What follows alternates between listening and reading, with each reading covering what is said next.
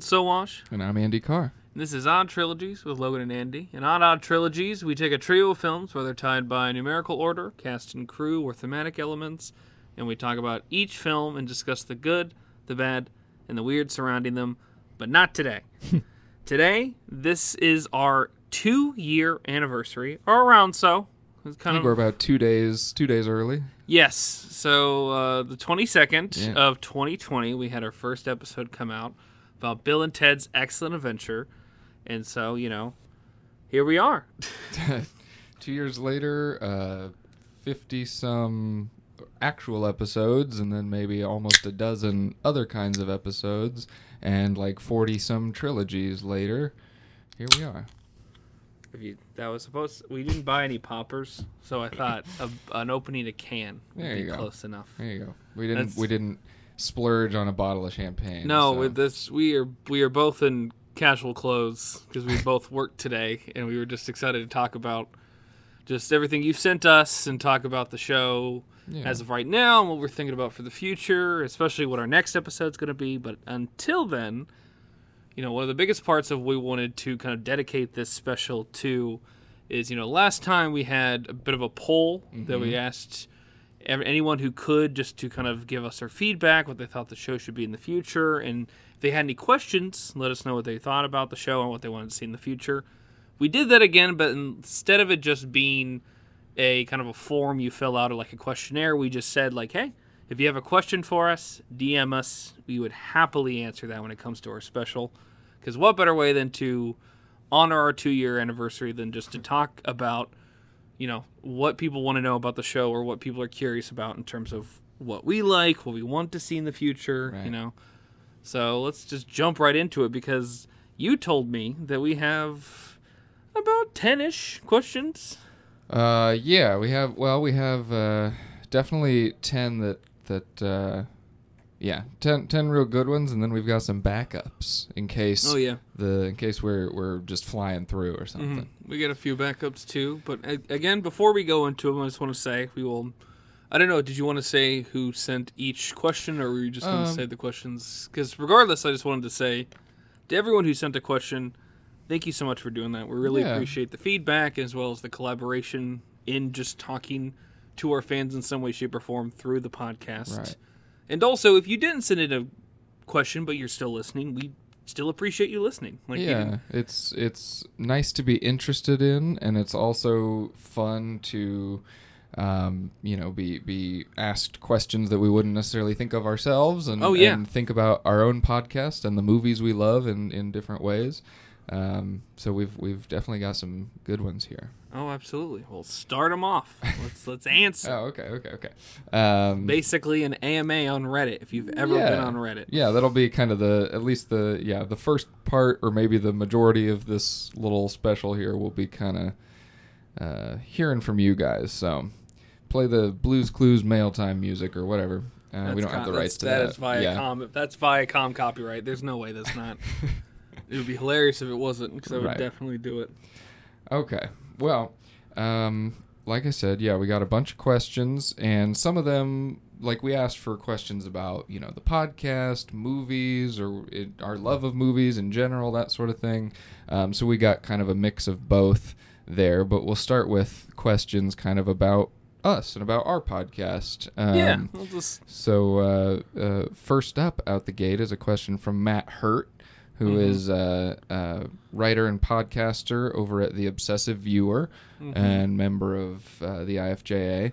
Um, thank you, Matt, for sending in the question. yeah, and go check out his stuff. It's good stuff. He's Yes, been podcasting for like a lot longer than we have. And, what three and- years? Don't worry, give it another year. We'll be there.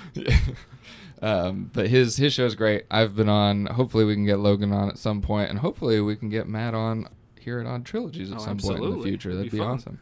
Um, so anyway, Matt, your question was: uh, Are there any movies that you think would make a great Odd Trilogy, but you just can't find a third title for? Um, and these are certainly things that at least I have come across in like adding to our gr- ever-growing list of ideas. Yeah, yeah, yeah. Um, or sometimes, rather than not being able to find a third, it's a matter of being able to chop it down to three because there are more than three movies that could fit inside Oh, yeah. a trilogy. Like there'll I- be four or something, you know. And I feel like the the answer that I would have to that on my side is it's one of the reasons why in my mind if we ever did another version of the show it would be like a double oddities Right, type right. scenario or an odd double feature in that way because it's there are a lot of odd fucking films that are just duologies yeah, or just by themselves but not tied to anything that is pertaining to the trilogies that we are discussing and it's it just and also yeah like andy said there are just there are some films that have just you know we want to talk about them on the show but there's four and just one less and i mean and in the past we have done frequels and that sort of thing. Yeah. So we we don't close the door to that kind of thing. no but no no it can be hard sometimes with like a set of four movies or so to determine like okay can we can we really call three of these a trilogy and one an add-on or are they really Yeah. like a quadrilogy I guess the close, the most recent example of that that we probably had was um, during the Sam Raimi filmography situation. Mm. We have done all but two of his films. uh, Shockwave, which is one that came out in the '80s between Evil Dead One and Two, yeah and that one's just an oddity in itself because it's co-written by I believe Ethan Coen Right. with Sam Raimi. It is a film that is a, a cult classic, if it is even a cult classic in that sense, because I think at the time it was revered as a hated film. and the other one was, while we were doing the dramas of Sam Raimi as well as Yes. modern day Sam Raimi, there's a film in between uh, For Love of the Game and uh, Drag Me to Hell and that is 2000's The Gift, starring Mm-hmm. Cate Blanchett, Katie Holmes. It has such a wild cast. Yeah. It's a weird, odd little film, and we will maybe at one point talk about it in the future. But in terms of like fitting it to everything else, it was just past the 90s drama mark that we didn't really talk about it. It was not involved with Spider-Man, Right. and it wasn't really technically that modern for modern Sam Raimi because it was like 2000, 2001. So, there, I guess that's like the one of the, I think the most recent situations we had. yeah or the most and- like tied into what we have done Yes. certainly yeah I mean, we- feel we've like i mean we're kind of we've kind of made a habit of being sort of completionists with regards to directors filmographies so i wouldn't Oh, yeah. be surprised if we circle back and get those two in a in a prequel or two at some point Oh, there's definitely Um, there's there's been several trilogies that we have tackled that are gonna get at least a fourth entry in some way, Oh, shape, or form. yeah. That like There, there have been trilogies on our list. I'm trying to think of one. Oh, well, we did at one point have um, the Jackass trilogy on the list, and then of course we weren't Four quick enough, out. and four came out, and we are Yeah. like, oh well. there it Oh, is. well. Yeah. Um, but yeah, yeah, I would say definitely the the best example of a twofer and needed a third is that that those last two films of Raimi's filmography. Oh yeah. Uh, but yeah, thank you for the question. That is Yeah. that is definitely something we have run across several times. Um, let's see. Next one is from Nick Rogers, uh, writer over at writer and editor over at the Midwest Film Journal. Thank you for the question, Nick. Yeah. Um, Nick r- uh, asks, "What's an odd trilogy that might be too odd?" Meaning that you're unsure if you're if you could persuasively connect the dots in an episode. So I have I saw this question Oh, yeah. and I have thought about this a little bit. Yeah.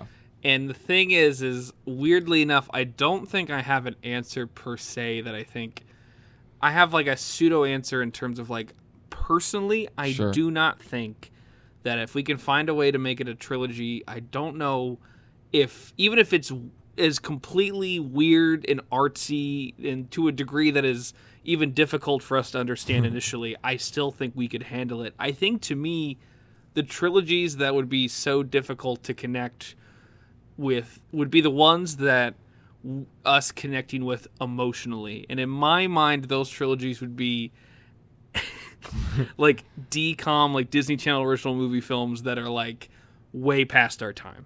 Oh, sure. So like we've Okay. we've talked about like we have a specific we have a certain caveat in terms of if we did the Descendants trilogy. Oh, right. But we would never do that just the two of us because here's the thing. My both my sisters were born in 2001. My brother was born in 2004.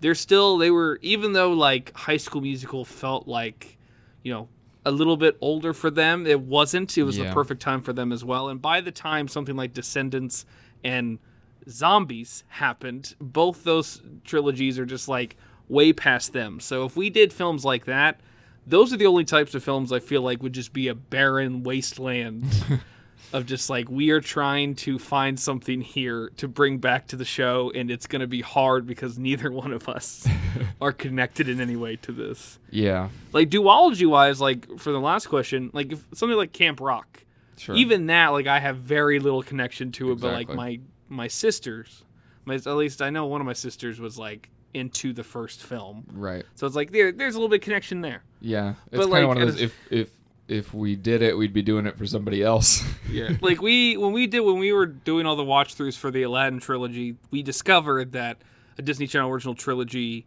called Zombies got all the way to a third film, and I had kind of was aware of zombies in terms of just like a this is fucking insane and weird that this exists. So it certainly would work with an odd trilogies angle. But the thing is, is we both looked at each other and tried to joke about, oh, we could do that.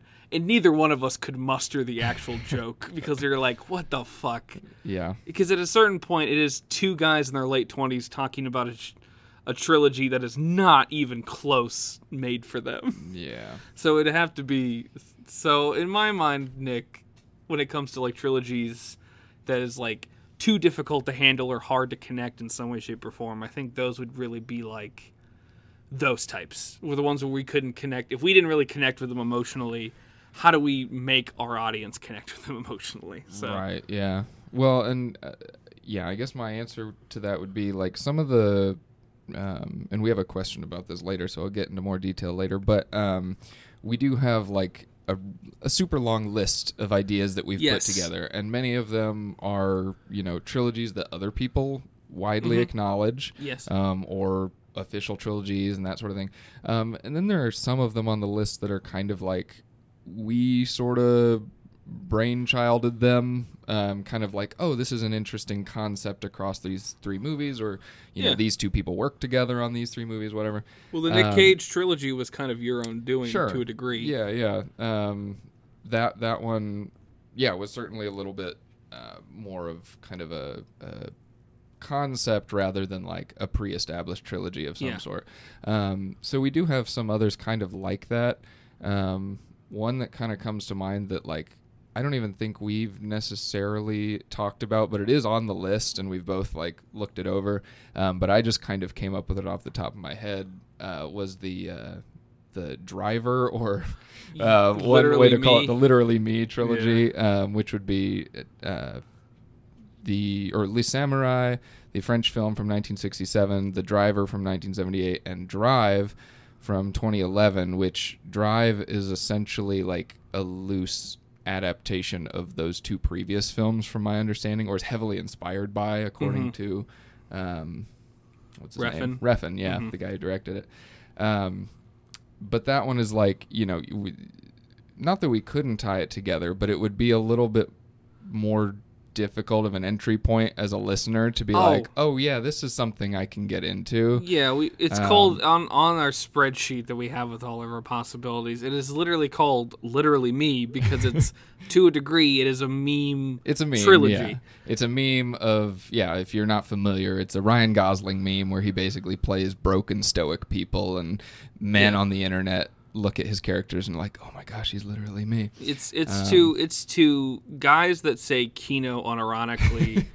Yeah. Like it is it is to guys like that what like Spike Spiegel and like Berserk guts from Berserk is to like people who are into anime and manga. Like it's like Ryan Gosling's character in Drive is such not an, a role model in any way. Yet, of course, the meme is constantly right, right. that he is the ideal man. Um, so yeah, the the That is a good choice. I I thought you were gonna t- bring that one up, but I Yeah. constantly forget that you put that one on the list. and uh, we have a couple others on the list that are kind of in that vein, Mhm. um, where like we sort of came up with them or or whatever. Um, that yeah, th- those are the ones that most often to me, like I look at it on the list and I'm like, God, that'd be cool to do. Mm, maybe not right now because we we have to kind of figure out how we're gonna like put that concept into words Yes, and yes. articulate that to people. So it's really for me, it's those ones that we kind of fabricate our, ourselves or kind Uh-huh. of draw the threads ourselves that take a lot more work to put into or like to make into a trilogy and to Mhm. sell to the audience that way. So, yeah. Next one. Okay. Um, this one is from Mitch Ringenberg, also Thank a you for the writer question, over at Midwest Film Journal. Um, and he says, How do you guys typically come up with a trilogy idea? Do you just have a long list of movies you want to watch and go from there? Yes. Uh, yeah. Do you ever cover movies you expect to hate? Yes. How do you go from Bong to Aladdin? You have a very eclectic array of trilogies, and I'm just wondering what the process is like. Oh, the, the the three process. I mean, the three kind of three-step patterns. process. The three patterns that we have are: first question, is there anything that's coming out recently that Right. we could make a trilogy that could tie to it without feeling like an advertisement? Right. Where it's like something like you know. One of the reasons why we want to do Park Chan Wook and we're going to do him by the end of the year is because he has a new film coming out this year Yeah. and so like that's like a possible thing we could do also other times one of the reasons why mitch we go from bong to aladdin is because on rise of bong while i love two out of those three films two one of those films is really fucking sad and it's one of those situations where we'll both look at each other and be like do we want to do something I can't do that again. Let's- right can, now. yeah not not yet maybe Yeah. have something lighter Yeah. and easier in the middle that like if if it's bad it's an easy bad to describe or if it's like yeah. i mean it's yeah, a lot of it is like from one episode to the next gauging our own ability Yeah. to like yeah, kind of kind of navigate the the depth of critique that we're going to have to bring to a trilogy. I mean, we tr- I I think, you know, we both try to, you know, bring a, a thoughtful analysis to every trilogy we do. oh for but sure some trilogies demand more from you as a viewer and a, Yeah. you know analyst than than others and so yeah it's kind of a matter of managing both our schedules because Yes. sometimes we don't have a lot of time Mhm. um, and our kind of mental or emotional capacity for digging into a movie trilogy yeah I, I the third pattern would definitely be just looking at the spreadsheet and being like we have in our spreadsheet we have a rating system to make it easier for both of us in terms of how much we're engaged with this idea how much you know they andy might not be engaged but i am or vice versa and you know sometimes when we could just pick something else to tie in with you know a recent release or something else we just look at our list and go like yeah we've wanted to do this for a while fuck Yeah. it let's just do this and Yeah. and I'd say that the an honorary version of that too, pattern wise, is availability. Uh-huh. It's a big part of it. It's it's uh, when you do something like you know, we wanted to do last year Wong Kar Wai, still on the list. We're really excited to do Wong Kar Wai. Uh, very hard to find his stuff uh, streaming wise, yeah unless you want to buy the very expensive but very pretty, and I'm very jealous if anyone has it. Criterion Wong Kar Wai collection. right And so, like, you know, something like that. Or, like with Park Chan Wook, we wanted to do all three of his films, but ironically enough, Old Boy, I assume because the distributor hasn't picked it back up yet for streaming or something, but you cannot watch Old Boy via streaming. right So it's one of those things where it's just like, you know, we will not lie. Having like finding a trilogy that is all on HBO Max or all on Netflix or all on Amazon Prime, like, does kind of help in terms of like, are we interested? yeah Kinda. Is it easy for us to get access to? Yeah, I mean, sure. Why Right. not? Um, and yeah, I mean, e- even to to go back to an earlier part of the question, do you um, ever come or do you ever cover movies you expect to hate? Yes. Um, yeah. Sometimes we're not really interested, at least like in terms of the movies them like the movies as individual pieces of entertainment. Mm-hmm. Um, but we do think, but like we think there's an interesting story to tell there. Um, I mean, like we, oh, like I, best example I can think of that is like uh, the Nutcracker trilogy. I, that's the, first thing that came to mind too. That was probably the most, at least for me, the most difficult on average to watch and to talk about all in one Yes. go was just Yes. like I I am not enjoying these. I don't have a lot to say about them and this is a, a chore. Nothing. nothing Um, was more of a peaks and valley experience, like a roller coaster ride, than going from Barbie Nutcracker to fascist Nutcracker Yeah. to Nutcracker in the Four Realms, which goes from like we had so many options in terms of that first film, and you know we had so many people around us that were like, Yeah. "No, give this a chance. It's still good, I promise." And we watched it, and it was fucking Barbie and the Nutcracker. Yeah, it's I a- it's nothing a really. We should have VOD film for young Yeah. girls. Like, And then the next film is is it 2012 Nutcracker? I think is when it came out. Uh, yeah. is literally one of the only times out of the hundreds of films we've watched where I think I have fallen asleep and I cannot remember specific parts of that film Yeah. because it gets to a certain point where it is astoundingly bad to a hilarious degree at the beginning, and then you realize it is two hours long and it cannot keep that momentum in a so bad it's good way. Yeah. So it gets boring really fast. yeah, like the first maybe 40 minutes of that movie is like bad in a really weird Oh, way. it's insane. Um, that's compelling, and then it just goes stale. Yeah. And then Um, and then Nutcracker on the Four Realms is lukewarm. Is Right, milk yeah, toast. like it a- is. I do not hate that film, but I have no interest or no reason to ever go back to it. yeah. So it was just a just a trilogy with not a lot of silver lining. Or something like Jurassic World, where it's like, to be Sure. completely honest, Fallen Kingdom is the only one that I enjoy, but that is also to a degree in an ironic sense, yeah. in more of a tinfoil hat way, because I feel like it's made to be that silly and dumb because that whole trilogy is unnecessary. Right. and that was a slog because we started with literally the worst film in the series and it Ye- didn't get that much better Oh yeah. Going- mean going we from yeah, Dominion to the original. Dominion, yeah. because we saw dominion at a press screening before we watched the other two Yeah. rewatch them and jesus christ nothing really got us amped Yeah. to watch the other two like watching the worst film first and being like well i guess we have to go back to Um, world and fallen kingdom Yeah. Yeah, I mean, generally, I mean, even with movies, like when we decide on a trilogy and I'm looking at the lineup and I'm like, you know, I've either seen these movies before and don't really like them, or I'm not expecting to like them. Usually it's still not that much of a problem because more often than not, we watch these movies together. Not always, schedule doesn't always work out. it depends but, on the schedule yeah yeah, but we often do watch them together, and usually, like, even the less enjoyable movies are a fine viewing experience because we're chatting about them the whole time. I would have never wanted to watch Space Jam: A New Legacy again by myself, so I was very glad that I could be there for your first viewing of that awful film. Yeah, yeah. But then there's on the flip side, there's situations like Tromeo and Juliet,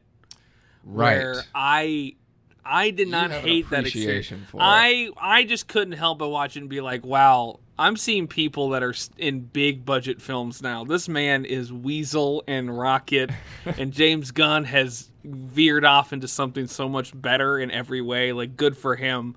But at the same time, you were just like, on paper, this is dog shit in every way, and I'm not having a good time. Yeah, yeah But that- I- yeah that one was very much for me like a twelve year old directing a movie like It's a Troma film. Yeah. That's exactly what.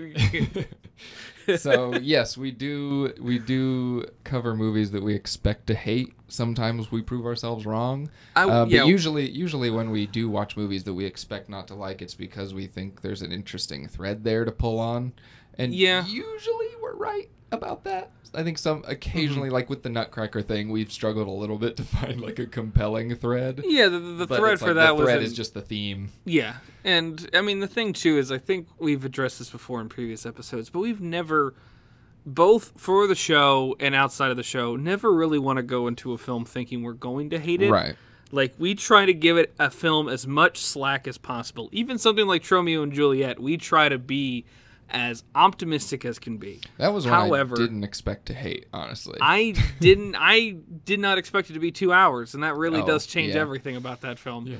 But ultimately, you know, a spade is a spade. If it ends up you're watching something and you're just not enjoying it, and you kind of are like, ah, I guess I should have expected this. yeah Then it just kind of ends up that way. Like, yeah i would say i mean i definitely i definitely from depending on the movie i have you know expectations in a sense i Yes, i will yeah. expect that i'm going to enjoy something or that i'm going to hate something um but yeah i think you and i both make a concerted effort to you know okay when you're sitting down watching the movie you take it on its own terms you try and see it for what it is, Mhm. whatever you were expecting I no matter what I expect, I always hope that a movie is going to be great. Like I never go into a Oh, movie yeah. Wanting it to be terrible because I don't want to have a bad time.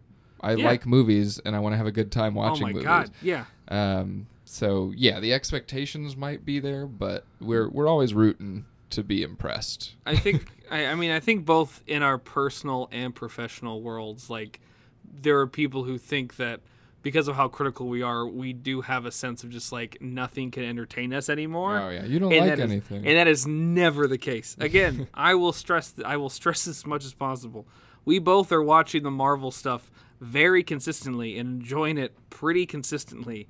I also love the Fast and Furious films, excluding Hobbs and Shaw, and like the first three films. Like we can love silly shit Yeah. and blockbuster stuff, and also the indie stuff, and also trash. Like we we just want to have a good time watching a film, and if it if it is a bad film and we're not having a good time, we can't lie and say, Right. you know, Fortunately, I don't think I'm trying to think. I don't think on our in any of our episodes we've had any like extraordinarily hot or contrarian takes like with well-beloved movies where we've been like, yeah, this one's just terrible.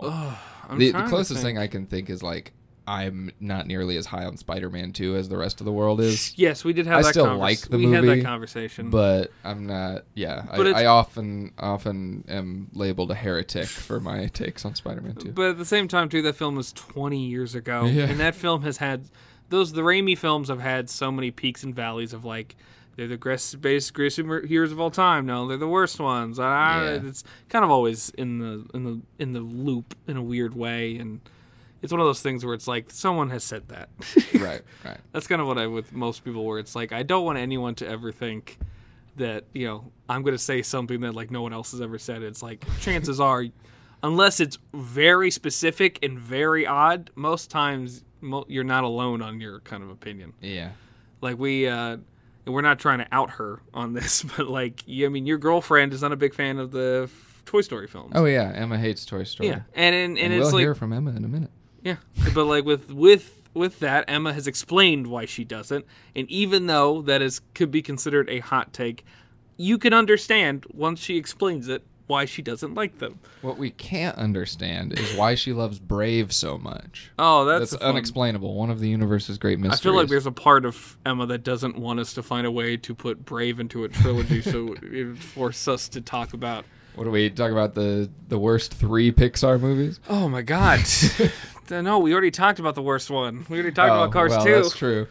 we Can't- could just have it in the up. trilogy and just like I wonder I if could we'll ever find an excuse to do that. To to watch a movie again as part of a different trilogy. there's we I think there have been a couple times on our list where we're like we do have a cross and we kind of we have to pick which one. We, we've got two have ideas that involve the same movie, and we have to choose one or the other. Um, but yeah, um, thank you for those questions, Mitch. yeah, thanks, Mitch. Um, I like how you used eclectic. It is like that is a good way to describe just well, yeah. If you how look sporadic. back through our lineup, it's like there is, uh, except for like Spring of Raimi and like Holiday Time, there is Yeah. rarely like a clear pattern to what we're doing. no, no, and, I, and really what it is is the pattern most of the time is yeah we're trying to tie into something recent just um, trying to find something we think is interesting. trying to do something that's fun yeah, um okay uh next one from emma. This is my girlfriend emma. Thank you for the question, girlfriend Emma. uh she says do you guys have any recording rituals? Oh, I mean, i mean do the blood sacrifices count or is that just like our are we just getting into like weird personal beliefs at that point? I think that's I think that's a religious thing, and I don't know if we Yeah. have to really talk about it over okay. on mic. okay. but well you can edit that out.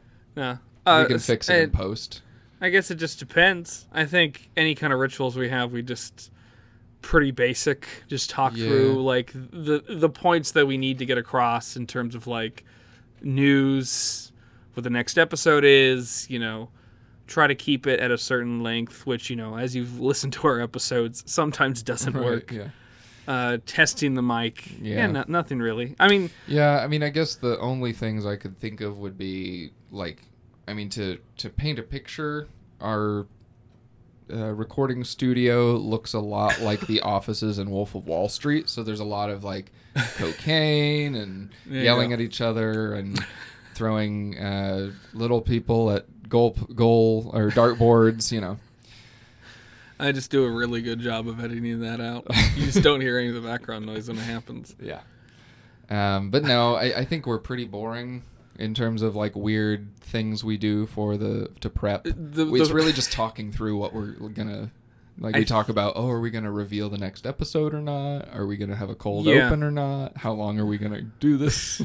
I think the weirdest thing we've done is a pre-ritual. If, if we've done it for like really bad films where we like have alcohol on hand, but Oh, like I think the funniest thing, and it feels so tone deaf, but like we even talked about it in the episode, just like it just felt like a silly thing to do, just making uh, a Whip Whitaker special Mm. because like in in Den- Denzel in Flight at a certain Incredibly point, I think tone deaf. he gets two shots of vodka with orange juice, and it well, just that's the that's the crux of the movie. yeah, right it there really the- is. It, it changes the his. It changes the whole process in terms of his yeah. recovery or lack thereof. But like, I was just like, I guess we could.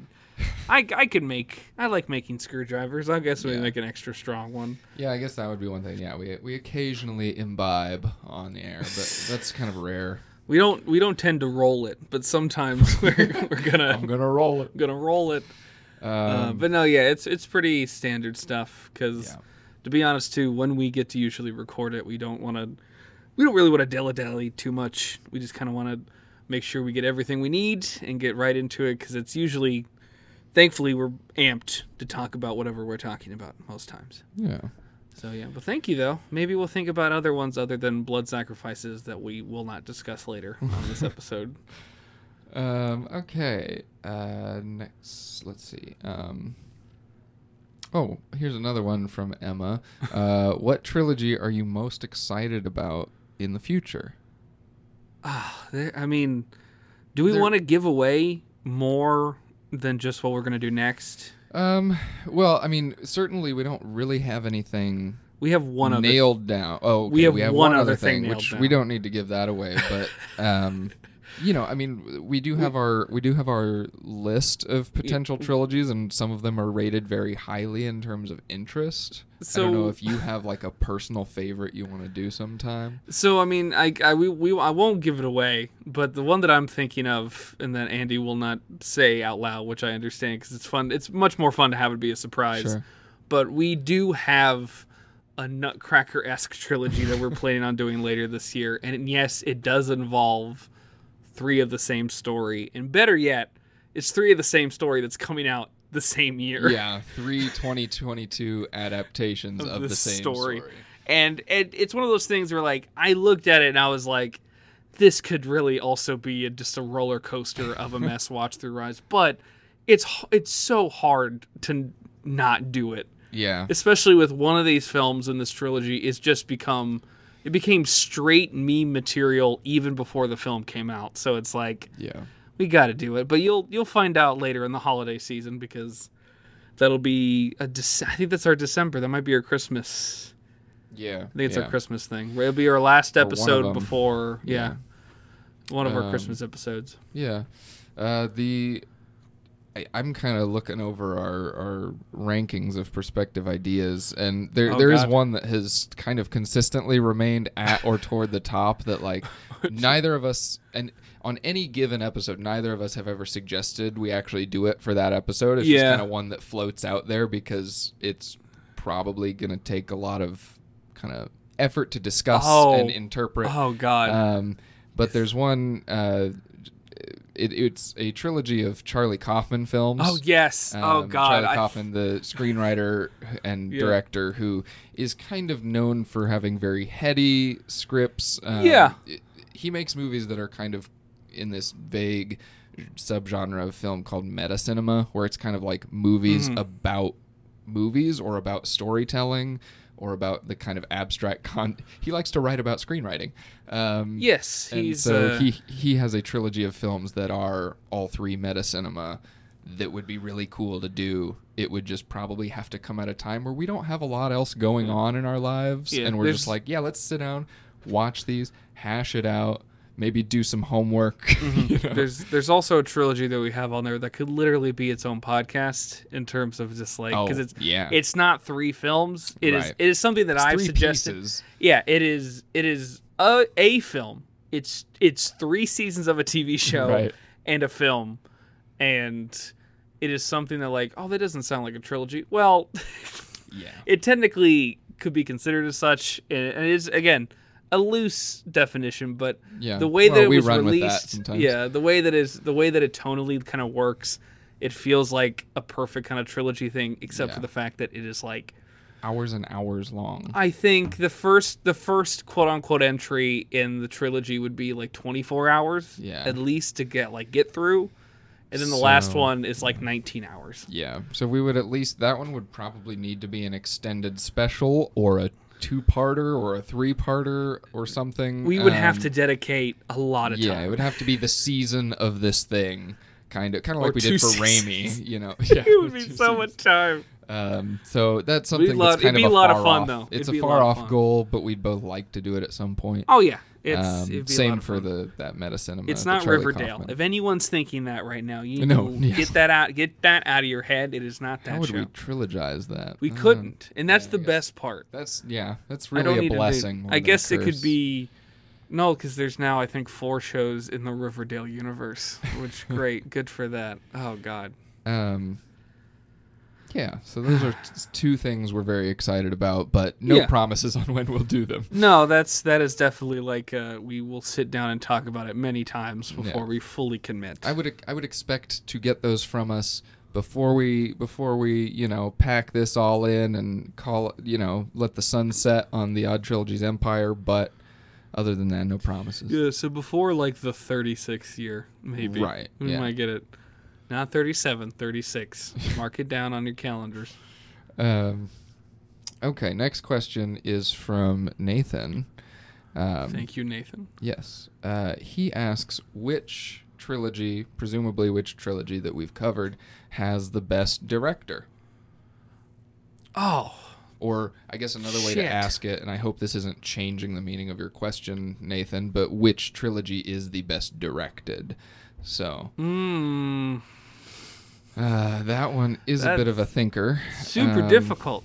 Because I think the thing, too, is like most of the films, it seems like the couple trilogies that come to my head, there's at least the one that is like, ah, that's just a tad off. A tad it's off. not fairly well. Okay, now that I now that I've seen one, I'm like, this has to be my answer. perfect. Is but I'll it, let you Is it before? Yeah, I mean, that's the thing is like if we're talking director wise, it's not in my opinion that we've covered better directors than Linklater. In my opinion, and I really like right, Linklater. right. As as But- directors in general, but in terms of the trilogy, a cohesive, itself, better directed trilogy. Yeah, no, no it's the before trilogy. It's by Yeah. by far a trilogy that like.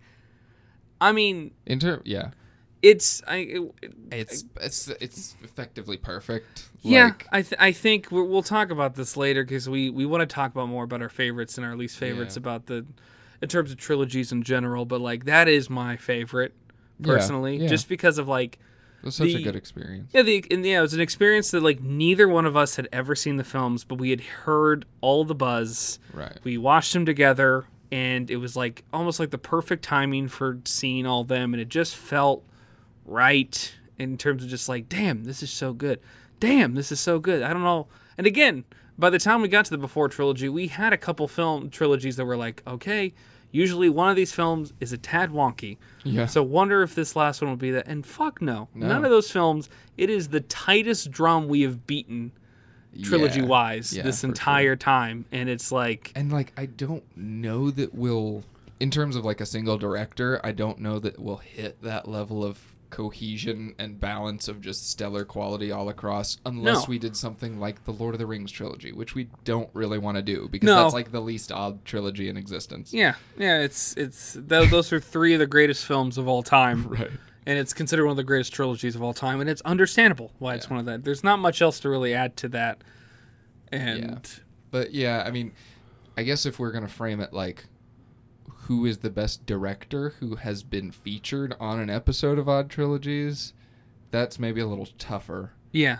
I mean, it's it's- it's 'cause 'cause- we've talked about a lot of different Well, yeah. directors. Because recency bias, I'm gonna say Bong Joon Ho. Sure. just because I love uh, just more in terms of like the amount of the filmography I've seen of each director we've talked about. Again, Sam Raimi is one of my favorite directors of all time, but Bong Joon Ho is just a director that I am excited to see what he does 20 years from now. Yeah. Because it just seems like he doesn't do a film every other year. He generally seems to just take his time with all of his projects and even even with like his first film and like Snowpiercer or Okja where they're not entirely perfect films, you see a spark and you see the talent that's in there and you can't help but kind of like respect and appreciate what is being attempted. Yeah, his movies, even the not quite as good ones, are just so layered and interesting to peel apart Yeah. on different levels. So But that's I mean, definitely a good one. I, uh, I think second to that would also probably be because she's so early on. There's not much else but the three films we talked about. But Chloe Zhao, Yeah. love the three that we watched of her in terms of like potential, what she could be doing in the future, Right. And the fact that she could be doing another Eternals film is insane because it feels like she has so much more that she could be doing. But if she wants to do that, more power to her. Right. Because I think she is such a talent and so just just a, a ferocity in such a chill way. Like you wouldn't you wouldn't call her style ferocious if you watched any of her films, but No. you just feel the passion Yeah. in such a heated way that it's just like God, she's so good at what she does. Yeah, she's kind of yeah, she's voracious about kind of absorbing and articulating a character Yeah. for the viewer. Um, in that vein, um, I'm inclined to bring up uh, Jim Cummings. Ah, not not that he's yes. necessarily you know all across the board one of the best directors we've talked about, but he's certainly one of the most exciting in terms of he's pretty early in his career. He's Yeah, got a lot of fire under his Ah. belly to to keep going, um, and just each one of his projects. Although they carry a lot of similarities, kind of show Mm-hmm. his interest in stretching himself and doing weird things. Um, and so he's one that like I'm probably the most like closely paying attention to what he does next. Yeah, him yell crying at the funeral in Thunder Road is embedded in my brain. Yeah. and like going through like because we were thinking about like you know d- discussing like the films we've seen so far this year and what we could be con- consider as our quote unquote favorites halfway through over the year and like going through the list and just one of the best parts about Letterboxd literally the best part is that it, if you just keep up consistently it reminds you of even the films you forgot you saw Yeah. early this year and i it's the year has gone by in a way that like i completely forgot we did jim cummings in february mm-hmm. and so like when i saw the beta test i went fuck the beta test is so good like cummings is so good and jim if you're listening if for some reason you find a way to listen if, if you were listening for some reason we would love to have you on the podcast Oh man, yeah. it would be so insane You have to make three more movies though. That's the requirement.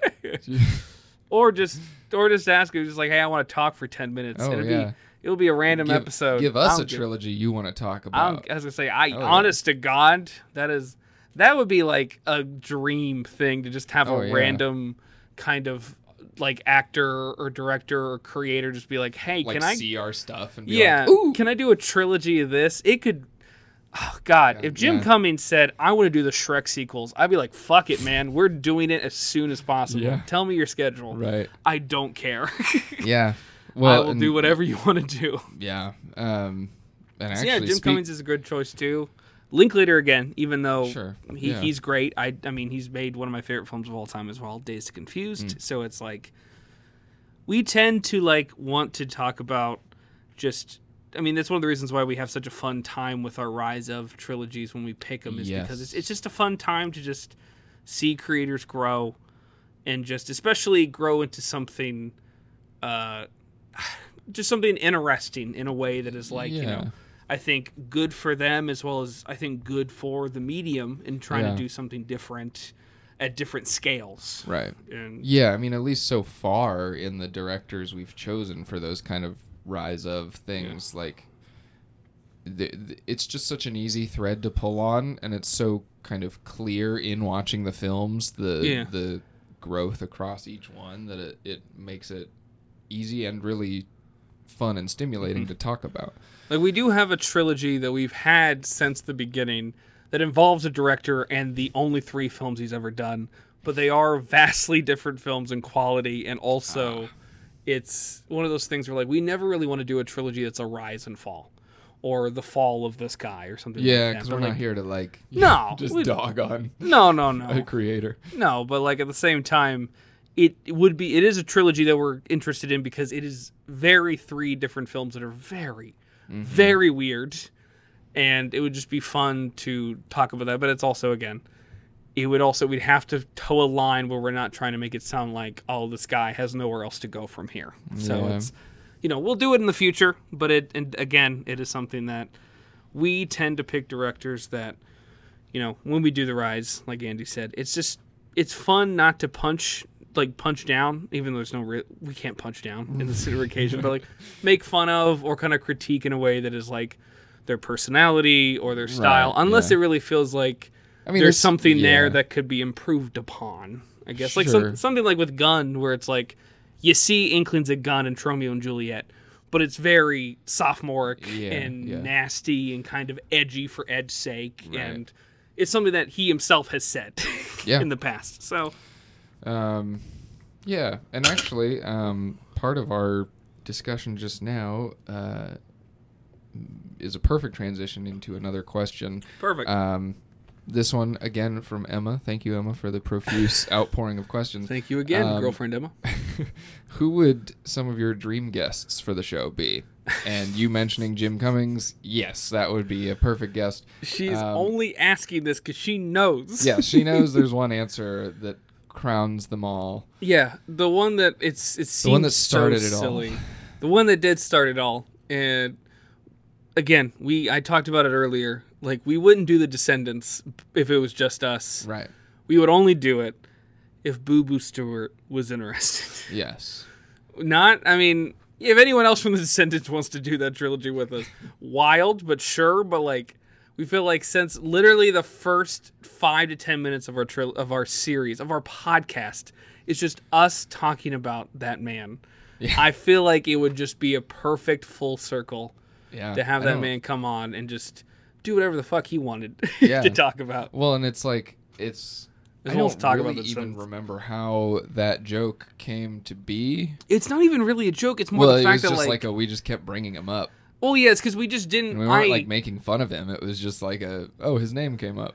Yeah, it was like, well, because I didn't, I knew, because we were talking about, like, Twilight came up in a conversation Yeah. right before we filmed that, we filmed, we recorded that first episode of the podcast, and Emma just said Boo Boo Stewart so just naturally, because of course she would, because she's talking about an actor, but I was so Yeah. caught off guard because I had no idea that Not a, The not character an actor sit- who's frequently in our No. circle. Yeah. No, the character, yeah, the character Seth from the Twilight series. His name, his his real name is Boo Boo Stewart, and I just it caught me so off guard because for a second there I didn't. It just it just like what? It's like that's his name. talking about. It's like I knew him from other stuff. Like I knew that he was in Descendants. I knew he was in Yeah. Twilight and this and that. But like for some reason, I thought it was just funny that like again, I knew who this guy was. I just never knew his name, and I kind of felt bad about it. And I just had to talk about, just like I keep thinking about his name and the fact that I just never knew that. And Right. So yeah, I mean the ultimate payoff for our show and and from its origin would be to have Boo Boo Stewart on. Um, Mm-hmm. yeah, And yeah, I can't get my mind off of having Jim Cummings on. That would be great. That'd be great. Um, I mean, I think in general we would like to. This isn't like a dream guest or anything, but like I think it would be. I think we're excited um, to start opening up the possibility of guests on the show now. Yes. Uh, we've invested in some equipment that would make that easier and more manageable yeah. um, and and so in general you know there are people all around the the local film community and friends and family and stuff that we would just like to pull Oh, yeah. in because a huge untapped aspect of i think of the the concept of our show odd trilogies is that um you know we could pull in somebody who has you know, even if we're not attached to the trilogy, we could pull somebody in who has a particular attachment or Oh, particular knowledge. Um, like, for example, what our, our next episode, which we'll reveal at the end of this episode. we just keep um, teasing it. We just keep yeah. accidentally teasing it. um, so Yeah. so it would just be really cool to kind of bring in, you know, people. I mean, just just bringing in anybody would add another perspective and is cool. But like specifically, if we can find, you know, uh, marry an interest in a trilogy with an interesting guest Oh yeah. um, would would always be really cool. So we're If- kind of going to be looking out more for for people we'd like to have on. if there's one thing that like this podcast has yet to emulate when it comes to like one of my things that I like what I love about movies, the one thing that I've like we've wanted to do for a while and finally get to do and I'm excited to do is the sense of community. Mm-hmm. Especially when it comes to watching movies together. And even when we can't watch movies together, it's always fun to just kind of have a communal discussion with them. And it's always been fun when we do film like kind of watch throughs, having other people involved who are not involved in that episode. Yeah, right. And so it'd be fun to yeah, it's fun to have a third person there who could, you know, you know, there have been times you you've all heard us where it's like, you know, we think oh this movie's bad or this movie's good. And there's been very few times where it seems like we're both on vastly different sides of the spectrum. sides, yeah. So it could be fun in the future to have somebody who maybe is not only like an encyclopedia of whatever the fuck we're watching, but also can just be devil's advocate in a way or some way, shape, or form. Right, And just kind of add a third, add a dynamic, basically add some spice to the meal. Yeah, or somebody who has in a, like a very personal emotional connection. Maybe it's a you know nostalgia or a childhood thing that we're just missing. And Yeah. it's like that's something that flew by us that that that person can offer kind of a more visceral perspective on. So Mm-hmm. I mean, I mean, guests in general are our dream guests. Yeah. if there's anything that like the April Fool special that we did this year really just like yeah, got me very excited about is like the possibility of doing more things like that with other people. yeah. and trying to figure out how to grow as a as a podcast from that Mm-hmm. because like that was just a lot of fun even headaches and all when it came to editing that fucking episode it was It'll be it. better next time. oh it'll be better next time that's the We're- best part about stuff yeah. like that it'll be better next time but yeah. Yeah. i guess our answer is our dream guests are boo boo stewart jim cummings and anybody who wants to be a part of it so thank you girlfriend emma Yeah. Um, okay, I've got some from people that are like less about our podcast and more about like movies in general or our love of movies and that Mhm. sort of thing. Um, so this is kind of yeah, this is where we kind of get into like Reddit AMA territory. There's one Um, I know that you have in your list Yeah. that you sent my way because it's it's a good question and I do have an answer that does tie into the podcast. Yeah, so I do wanted too. if you wanted to go right into Austin's question. Yeah. Which again, thank you for your question, Austin. Yeah, Austin asked, uh, "What's an example of a special effect that didn't work out, but you can respect the attempt?" And do you want to go first? Do you want me to? Um, Sure. Yeah, this one was kind of a tricky question for me. It's a great question, Austin. Um, but um, I am kind of. Just because I, I think probably because we watch so many movies and I've seen, you know, the gamut of amazing to terrible and somewhere in between. Yeah. Um, I have kind of a hard time. Uh, it, I think it's rare for me to come across something like a, a special effect where it it works or it doesn't work, but I feel opposite about the the passion put into it. It's usually for me like if I respect the attempt, then I don't really have a problem with the effect. hmm Um, so that was something I struggle with. But the the thing that came to mind as I was kind of looking over our previous movies we've covered for inspiration was um, the latter two films of John Carpenter's Apocalypse trilogy, Ooh, okay. um, which are uh, Prince of Darkness and At the Mouth of um, Madness. at the Mouth of Madness. Uh, both of those films um, certainly stand in contrast to The Thing, which has Yes. extraordinary special effects that have stood the test of time. yeah. Uh, and those films, you know, I didn't love either of those movies. I did. I wasn't massively impressed by most of the visual effects in those movies, but there's a lot of care put into trying and trying to create like strange, unique experiences watching a movie Oh, yeah. on a visual level. hmm Um, trying to put kind of cosmic or ethereal horror into a concrete visual. hmm Um, so there's a, a lot in those movies that kind of feels dated now and didn't doesn't entirely work um, in what it's going for. But it's like, man, I gotta respect Carpenter and all the artists involved in this for for Mhm. trying to create something like this.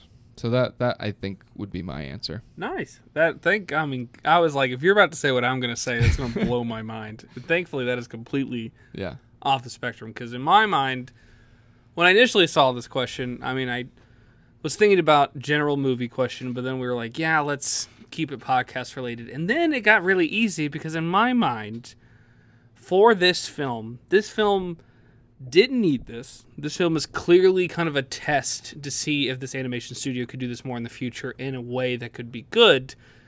And I do think it can be, but overall, I do think that the attempt to make Ghibli style in 3D with Earwig and the Witch mm. fails, but ultimately shows that there is a possibility in the future that if they tweak it in certain ways, it could work. Yeah. It's one of those things where it's like that film is not good. It is very hard. It is very slow for being like I think Yeah. 80 minutes, and I think Right. maybe 100. But like ultimately, it does show that the expressiveness that Ghibli has in 2D, in like the classic Miyazaki sense, or even in the other Ghibli films, you get the sense that like you can do that in 3D.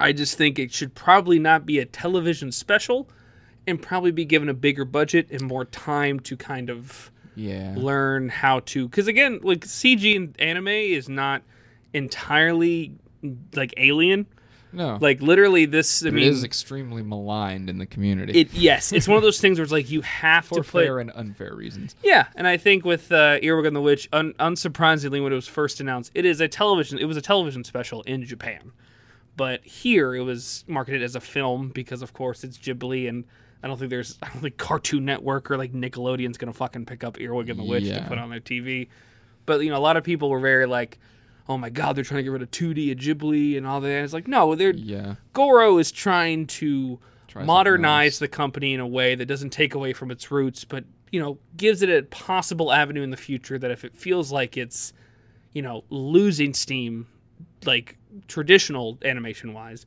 they have another avenue. And while i think earwig has that potential it's still a bad movie it's still one of those things where it's like i can appreciate the attempt and i do think there is a chance in the future where they do that again and if they tweak it Yeah. get more hard lines honestly just do the into the spider verse thing but with ghibli where it's like you just animate them as traditional on top of the cg models Yeah. i feel like that could work as well Right. but I think that in my mind, that was the first thing that it popped up with when it came to pertaining to what we've talked about in the Right. podcast.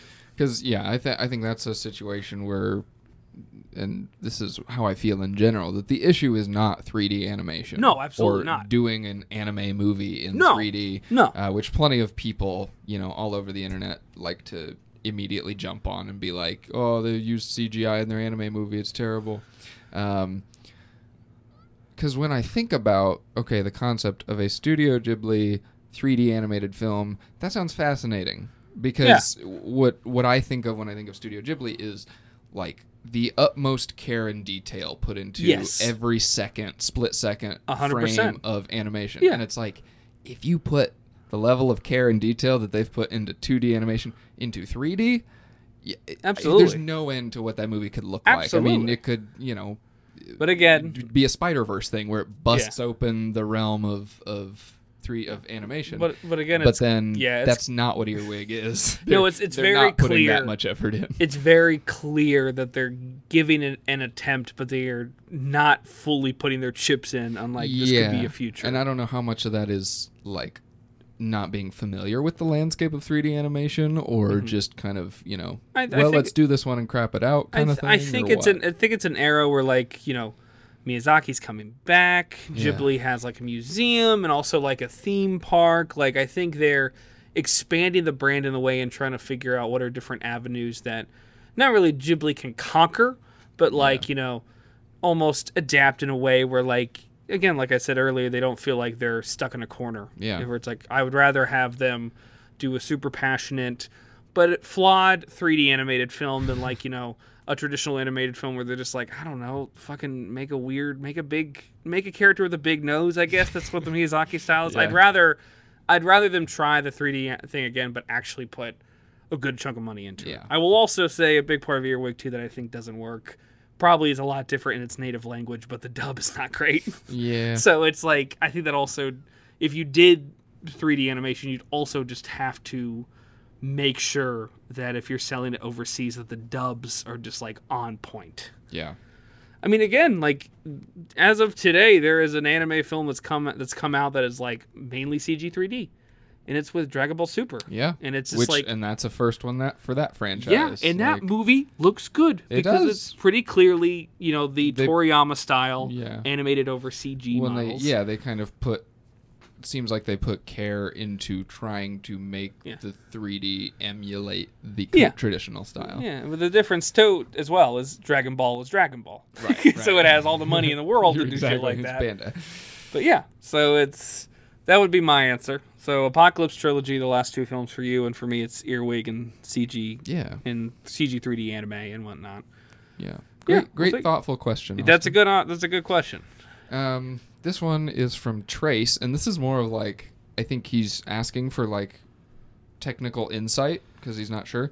Uh-huh. Um, why do most movies make transitions with the music blasting right after there was a soft spoken dialogue immediately before? Is it to maintain the audience's attention?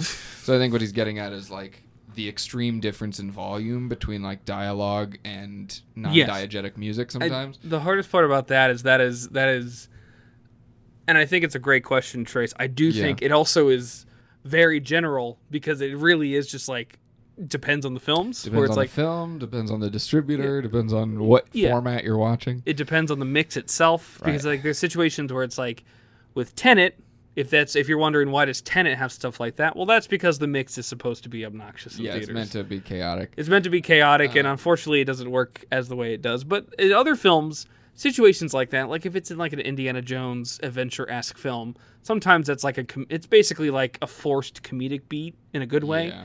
where it's like, oh, everything's going right, and then just immediately explosions and whatnot kind of shows that like you know the plan hasn't gone right. Right.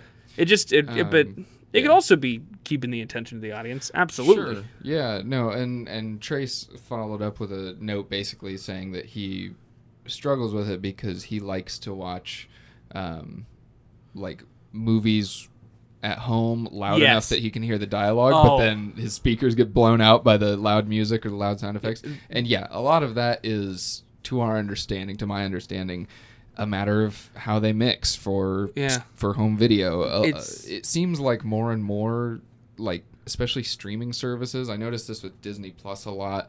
Uh, it almost feels like it's if not mixed for the theatrical experience, it's mixed for like a really robust sound system. Yeah.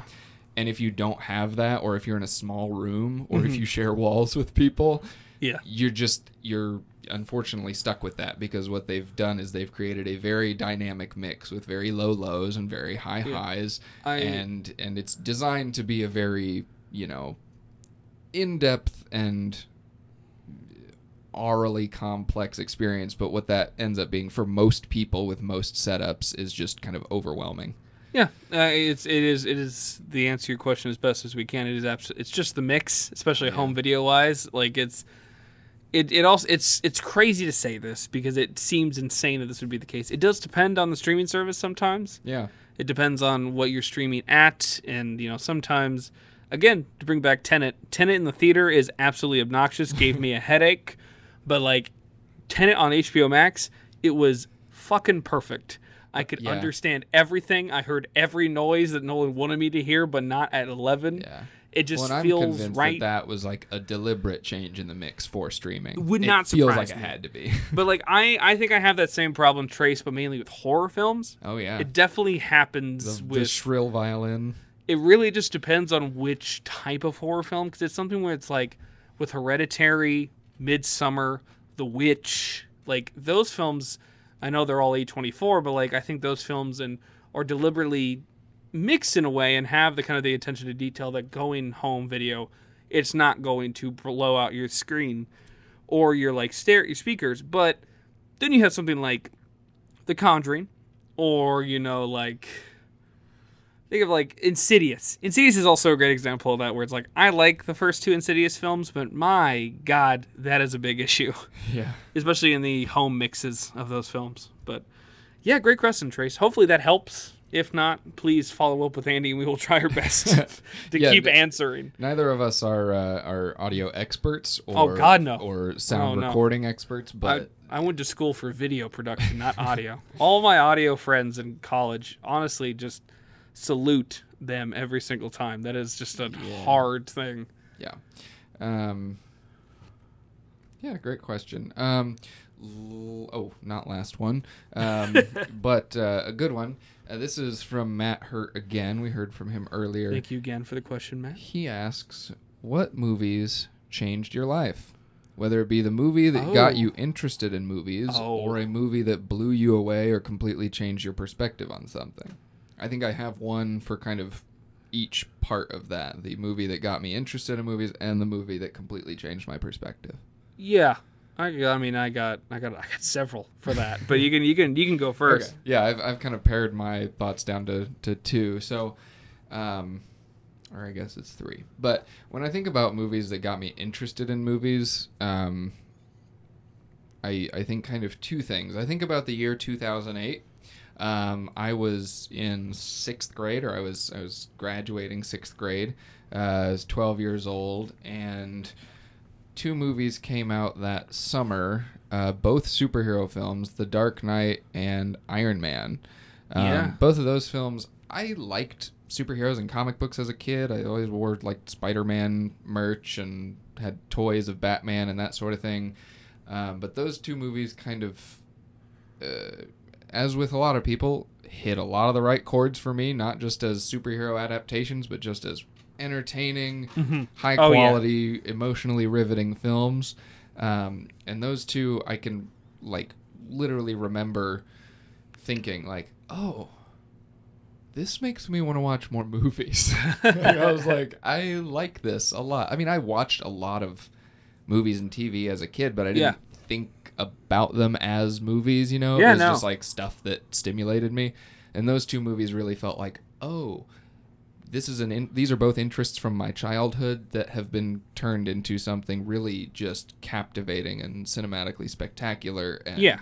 they got me thinking about the technical aspects of how they were made and how they were written and that sort of thing um, and actually that same year which this probably coincides in sixth grade i did a project we were supposed to do a research project on a specific career and Uh-huh. we had to pick a, a specific person in that career to research Yeah. and i picked steven spielberg for Ah. the career of filmmaker or Mhm. director um, and so i did like that spring a ton of well as much as a 12 year old does research on filmmaking and, Yes. and his life and his career and i loved jaws growing up so that was a Mhm. huge part of my life um, and so it was kind of like i got all those pieces in place and then that summer i went and watched those two movies and was like oh i love movies now um, so those two those two I, I really cite as like when i started paying attention to movies as movies and the industry and what was being made um, of course it would be several more years till i had anything interesting to say about them but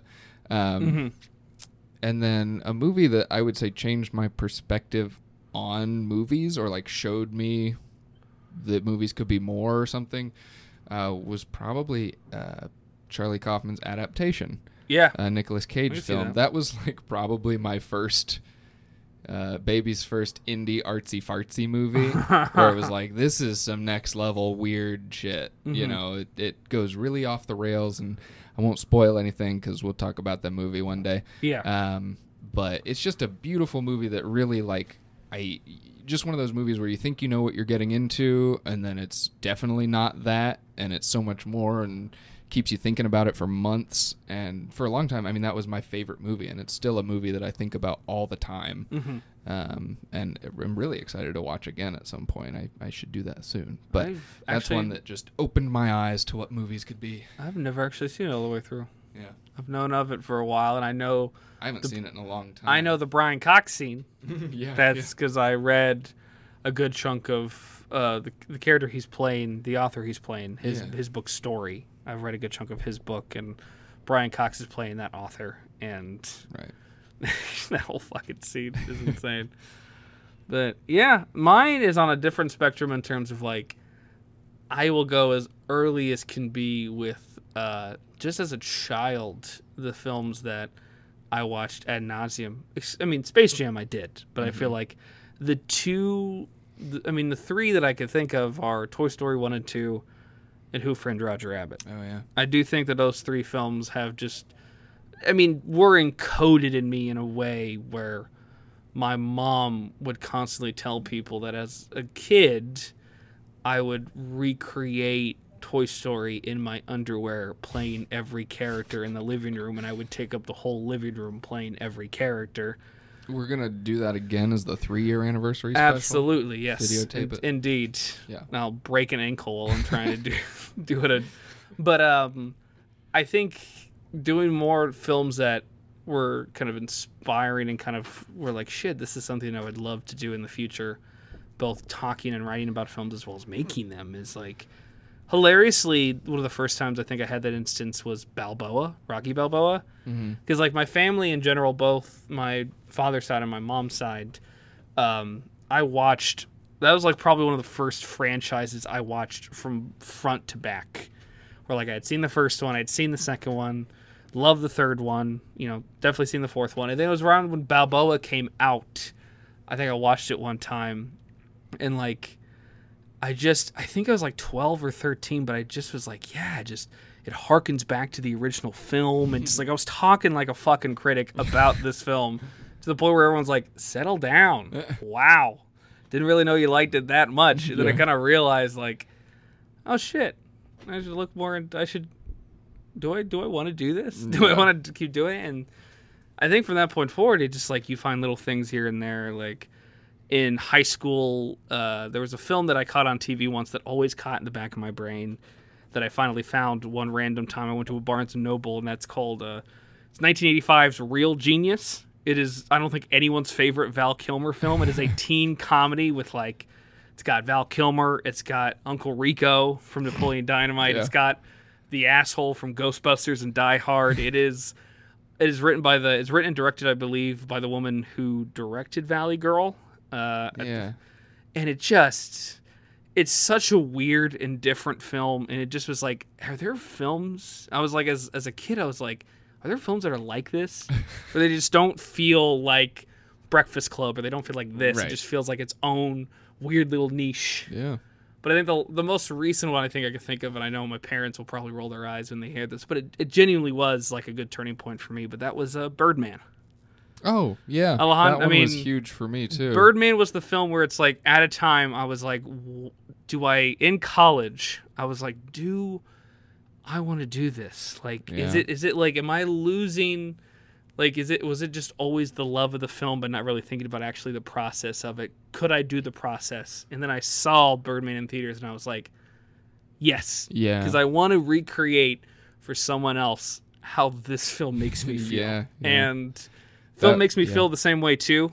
All I mean, it's just it's just such a weird but unique, fascinating, and to my mind, perfect film that just yeah. like I really love that movie. fuels the creativity in your brain in a way that just is like, you know, Andy and I constant like not constantly, but it, we just you know quote it every now and again, and it just like brings back all the love and appreciation I had for that film. Even a line like "smells like balls," Oh yeah. it really just brings back how good that movie is. But Yeah, that I mean that's a movie that like uh has I feel like recently maybe this is just me spending too much time in like film bro circles, but it's kind of gotten this recent wave of like, it's not very good or oh it's pretentious or whatever. And like that's one of those movies I don't care if it's pretentious or if you don't think it's as deep as as Yeah. I felt it was. Like that that experience will always be with me and I'll have it again and again every time I watch it.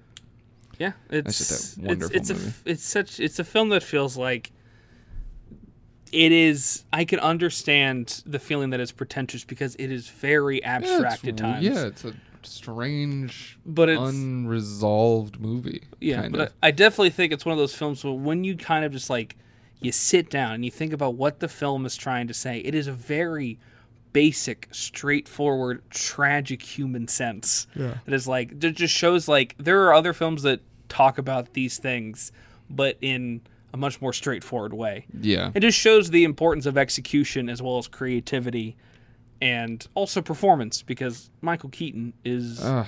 a godsend. well, and that movie was like, you know, a big moment for his career. That kind of marked his sort of comeback to like Yeah. superstardom. I mean, everybody, Michael Keaton has always been beloved, of course, but Yeah. he we started seeing him in more stuff after that. Yeah. But yeah, I think uh, Birdman's probably. I mean, besides that, I'm trying to. I think every year there's at least a film that like kind of like makes you go fuck. Ah, it's gonna stick with me that- for years. Yeah. I mean, like you know, I think 2016 that was Arrival.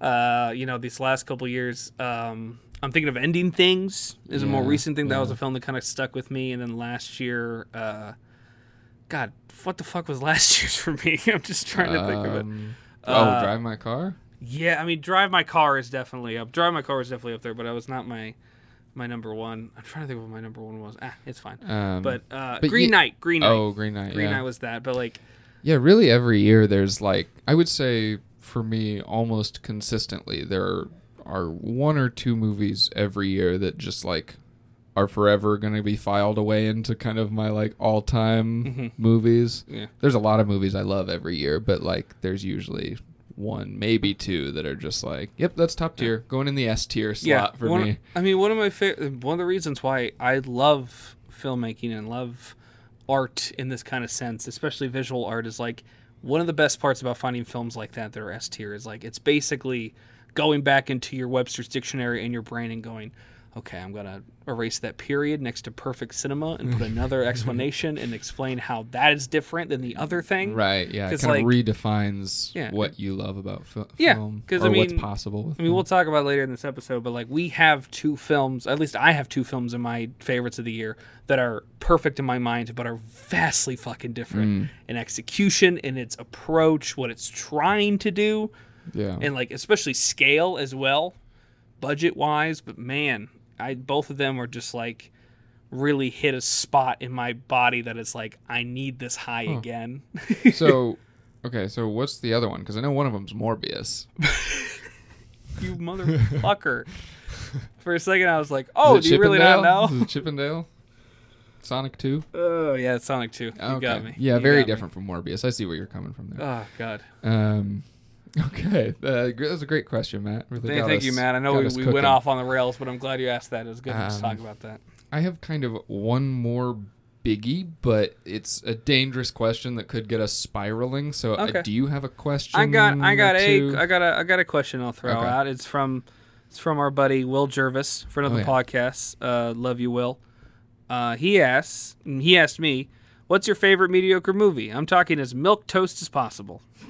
Favorite mediocre movie So I'm, I'm thinking podcast wise. I mean, if we're talking like mediocre in a like in a kind of veering on a worse sense, I'm gonna say this, this Looney Tunes trilogy has both for me. You got Space Jam on the worst sense.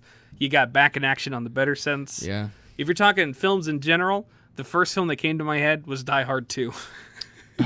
okay Die yeah. Hard Die Hard 2 is I think a good film but is absolutely just doing the first one again just not as good. and I I had, I've seen Die Hard 2 10 plus times and I can't tell you why other than I love the first Die Hard and I love Die Hard 3. yeah It's just the the association of those two films has led me to watch 2 multiple times.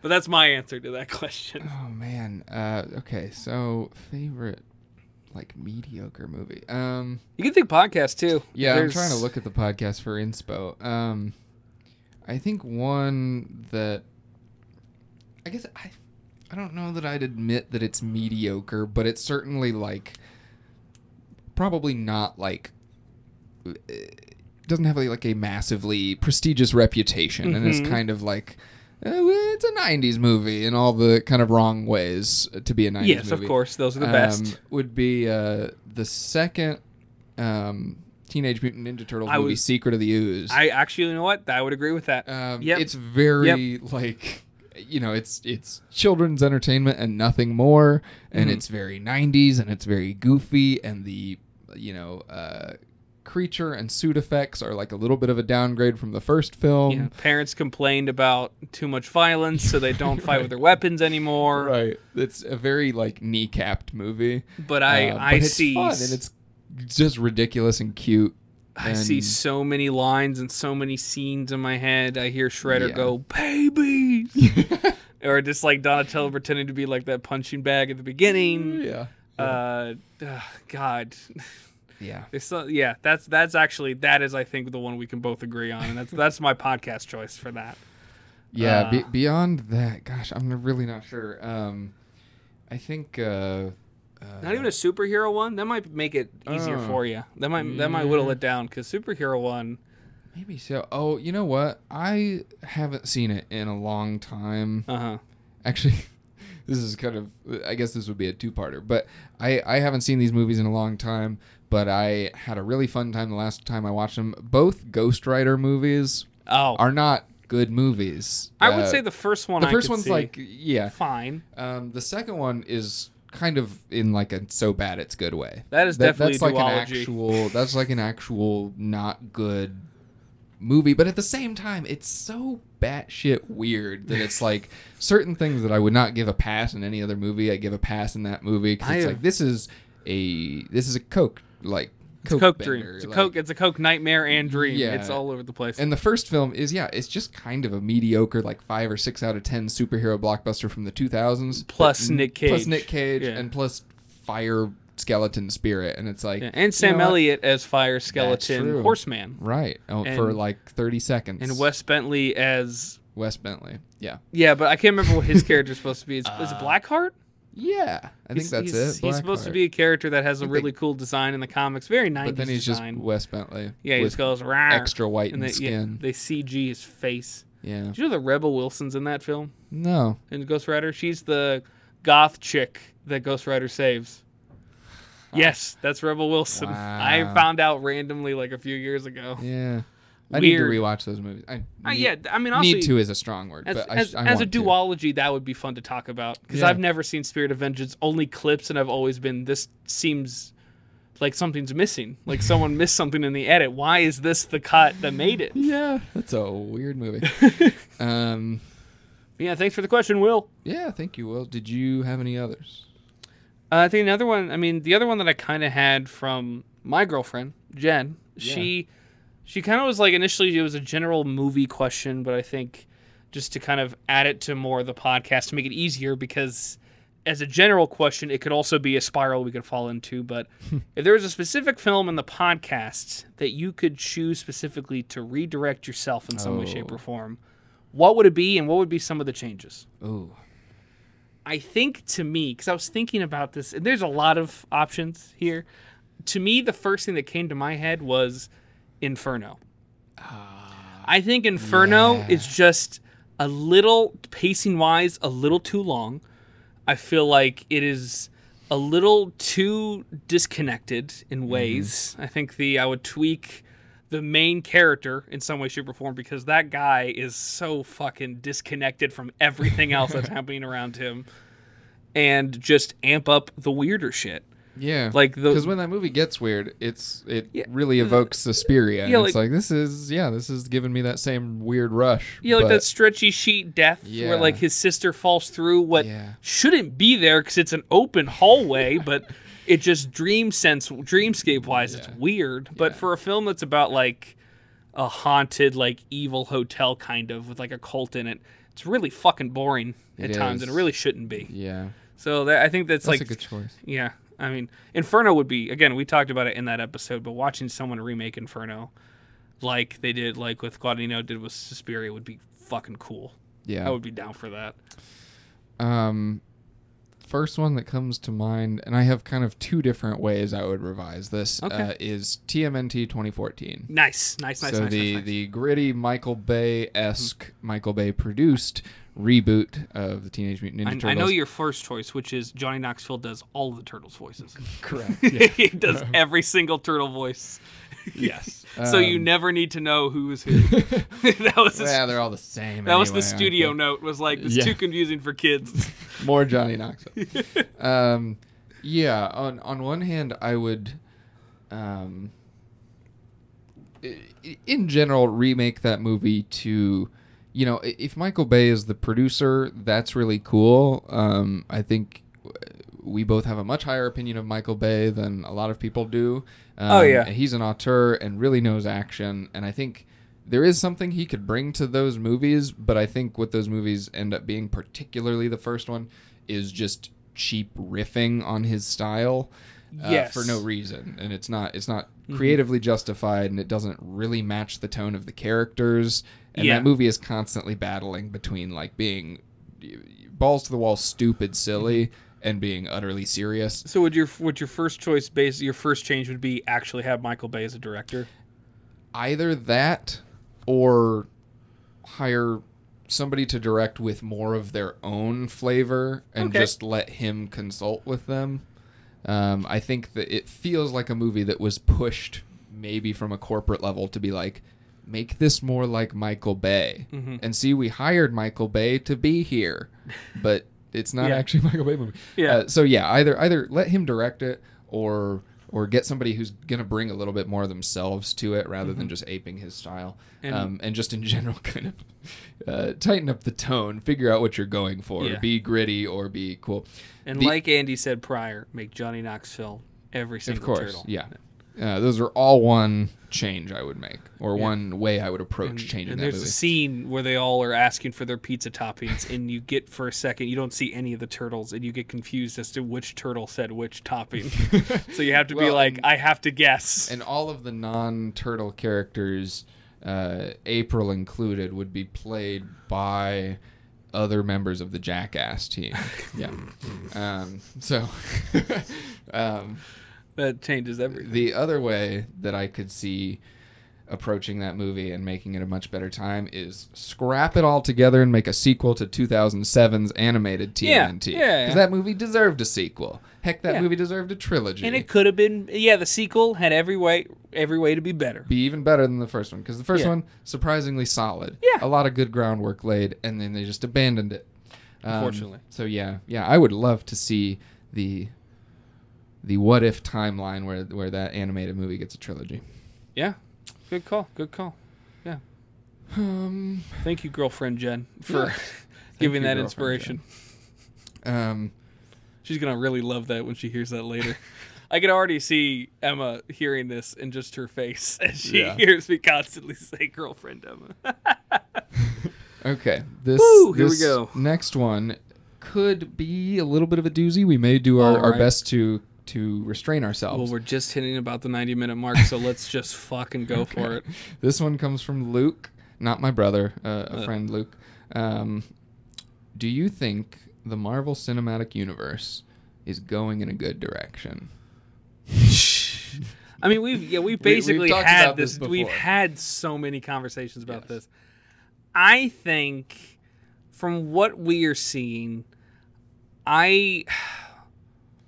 That is a good question. I I think it is, but I do think there is a little too much of what they are doing. Yeah, I do think if they cut back. right, and for me, the too much is not even so much in terms of market saturation. Although No. you know there is an argument there Yeah. that I understand.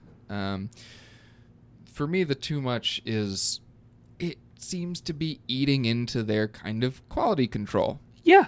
Um, and not not to say that you know they're pumping out bad stuff left and right. We're both uh, still enjoying things in general. Um, Yeah. But there seems to be kind of a, uh lack of consistency, and I don't mean like stylistically, because Marvel has rightfully gotten plenty of criticism for kind of uh, you know gray washing all their movies and making them feel all kind of you know the same or whatever and there's validity and non-validity to that Yeah. argument. I. but what i'm talking about is just general it, it feels like there's a little less oversight and i don't know Mhm. how much of that is kevin feige taking a more re, uh, removed role in the making of each individual film and letting kind of marvel's parliament divvy out each movie um, as opposed to he used to it used to be kind of him consulting individually on each movie um, Mhm. And how much of it is just you know they're making so much and they're moving in so many different directions and so Yeah. fast that it's like it's hard to keep all that kind of keep track of all that and make sure it's all feeling coherent because that's that's I think a big issue with Phase Four is like mhm. w- not not that this phase should have been about setting up the new saga because No, it should have been. because because phase one of the MCU was not about setting up the Infinity War. You know, it, they weren't even there yet. It was about laying the groundwork, Yeah. introducing all of our heroes, and so when people say like, "Oh, this this phase has no direction because they didn't tell us or they're not setting up multiverse or whatever," it's like I don't really care about that. What I care about is Yeah. laying a good foundation so that I'm interested in stories to springboard off from here. and, And I think a lot of Yeah. cases they have done a good job of that. But Yeah. there's been a little bit of a lack of like, okay, who's important here and everybody's got their own thing that they're jumping off into and I can't figure out how all of that is going to be relevant, you know. Yeah, I think the the thing about Phase Four that has been, I believe, the most detrimental, but not in a way where Phase Four is bad. I Yeah. do think I think Phase Four, overall quality wise, is probably the weakest, just because of the amount of projects mm-hmm. pertain and versus the amount of quality in certain places and Yeah, the batting average feels a a little little, off. little off. I again, they're still hitting it well. Sure. It's the thing that I think is I think I, I get it. It's a it's a Disney company. It's easy to rag on Disney. Go ahead and rag on Disney. Disney has done shit I can understand Yeah. people being mad about. A hundred percent. in general. The thing though too is what do you think Marvel's going to do when they basically have the control of the market? Because let's not even let's if you want to pretend that DC has even a fraction of what Marvel is doing, you obviously have been under the rock since the Discovery merger happened. Because it's pretty clear that DC is still like just lucky to have creators that are involved that are making stuff like Harley Quinn, Peacemaker, or like even Wan with Aquaman, just or Shazam, yeah. like with Sam. Like it's it's very clear that like Marvel just doesn't have any genuine competition, and they're being told from different sides. I there are friends that I have and that we both have that are just like, there's too much stuff. Marvel's doing too much. I'm done. I can't watch anything else. It's like, okay, that's totally fine. There is a lot going on. Then there's also friends that I have that go like, God, I can't wait for the next thing. I hope they don't make me wait longer for the next Yeah, right, thing. right. And it's like two different things. Yeah. Phase four pr- pretty much feels like since the Disney Plus stuff has worked so far for them, very much like they're having their cake and eating it too, and not realizing that that could probably be bad for their carbon take. Yeah. And so, like, I hope, and I, I think I agree, with, I agree with Andy too that it's like it is a quality control thing where it's like I do believe that Feige is involved in every single project, but since there's so many projects, there's only so much involvement that he could have Yeah. and with the amount of VFX they're doing, not even movies anymore, but per show, Yeah. like it's very clear that like as much as like I am genuinely excited to see She-Hulk hopefully do well, I'm excited to see the other stuff come up, like everything they introduced and like they, I mean, Yeah, just about everything they announced, you know, was a few weeks back. It's like, cool, yay! I want to. Like our fan mm. brains and fan hearts were like, yes, I want to see all this stuff on the big screen. That'd be awesome. yeah. At the same time, let's be careful. yeah so it's it's I, I do think i hope I, I do hope that they hear the criticism and not think it's just like they're they're done with marvel I, I i think a lot of it is just like they're going in the right direction but i think they're going a little bit too above the speed limit i think they need to pull it back yeah, take. as a fan just like again like Yeah. i understand they have like basically they are the superhero they're, Yeah, they basically have the they're superhero name in market superheroes right Yeah. now.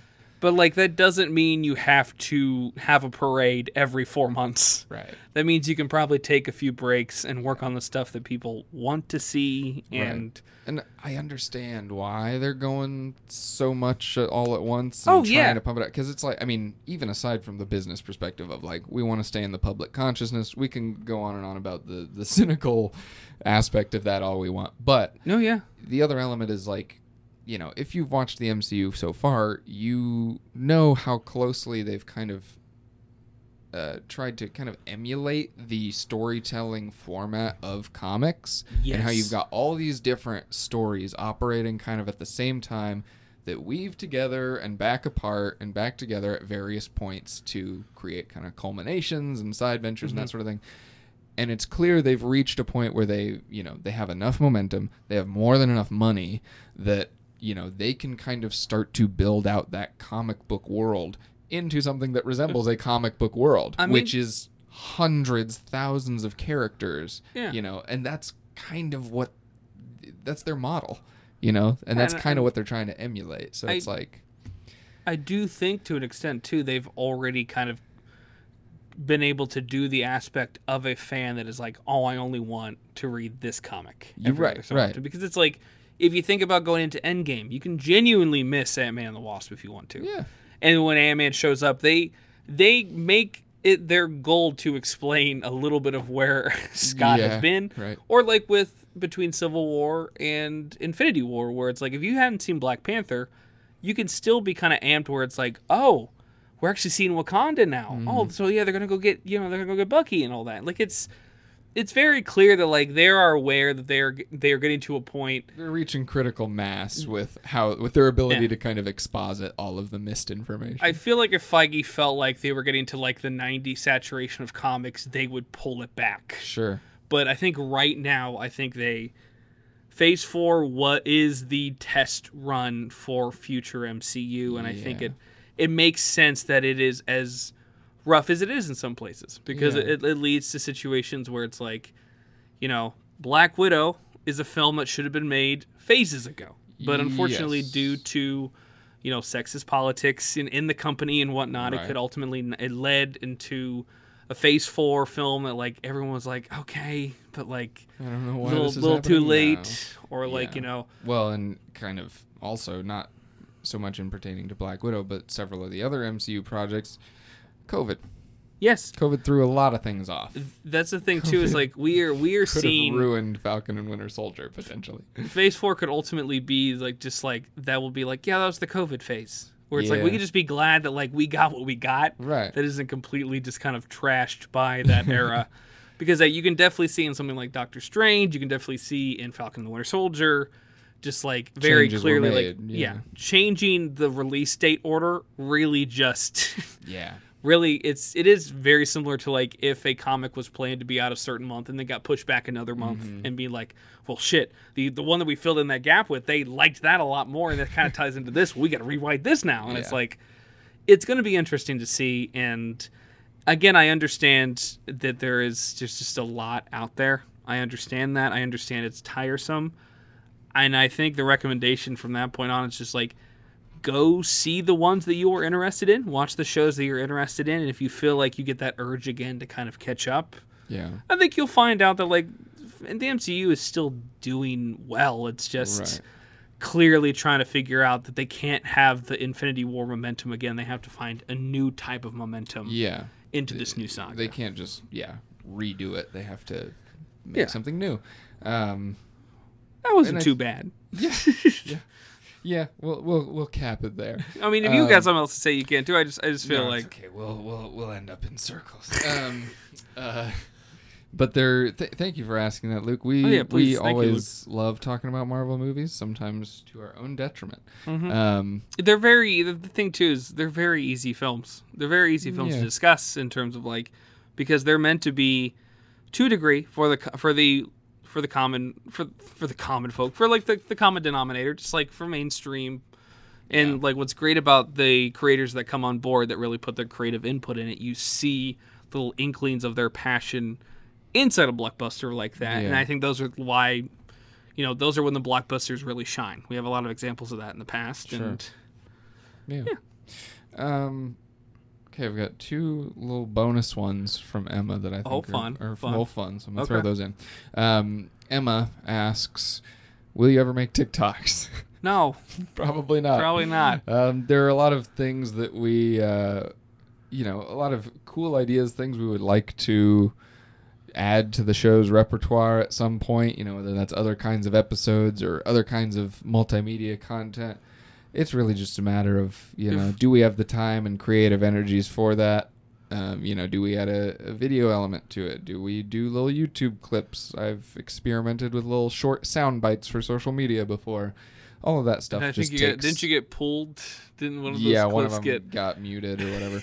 um, so it's just one of those Lord. things that there's just a lot of. Not only is it a lot of work to add anything to the repertoire, If- it's just you know that's something else we got to keep track of, and it's like if we're gonna make it a part of our hmm output language, then we got to keep that up. If in the future we get we start to make money off of the podcast, Sure. and like in a whether in a Patreon sense or AdSense or whatever, and we actually have a producer of some sense or shape or form, and they tell us. It probably might be good for your brand to do TikToks. Then we might actually look into it. Yeah. But as of right now, with what we're doing just in our personal lives, as well as just like we are trying our best, specifically Andy, to get out posts as quick as possible in terms of new episodes and whatnot. Like, as of right now, it, TikToks are a no.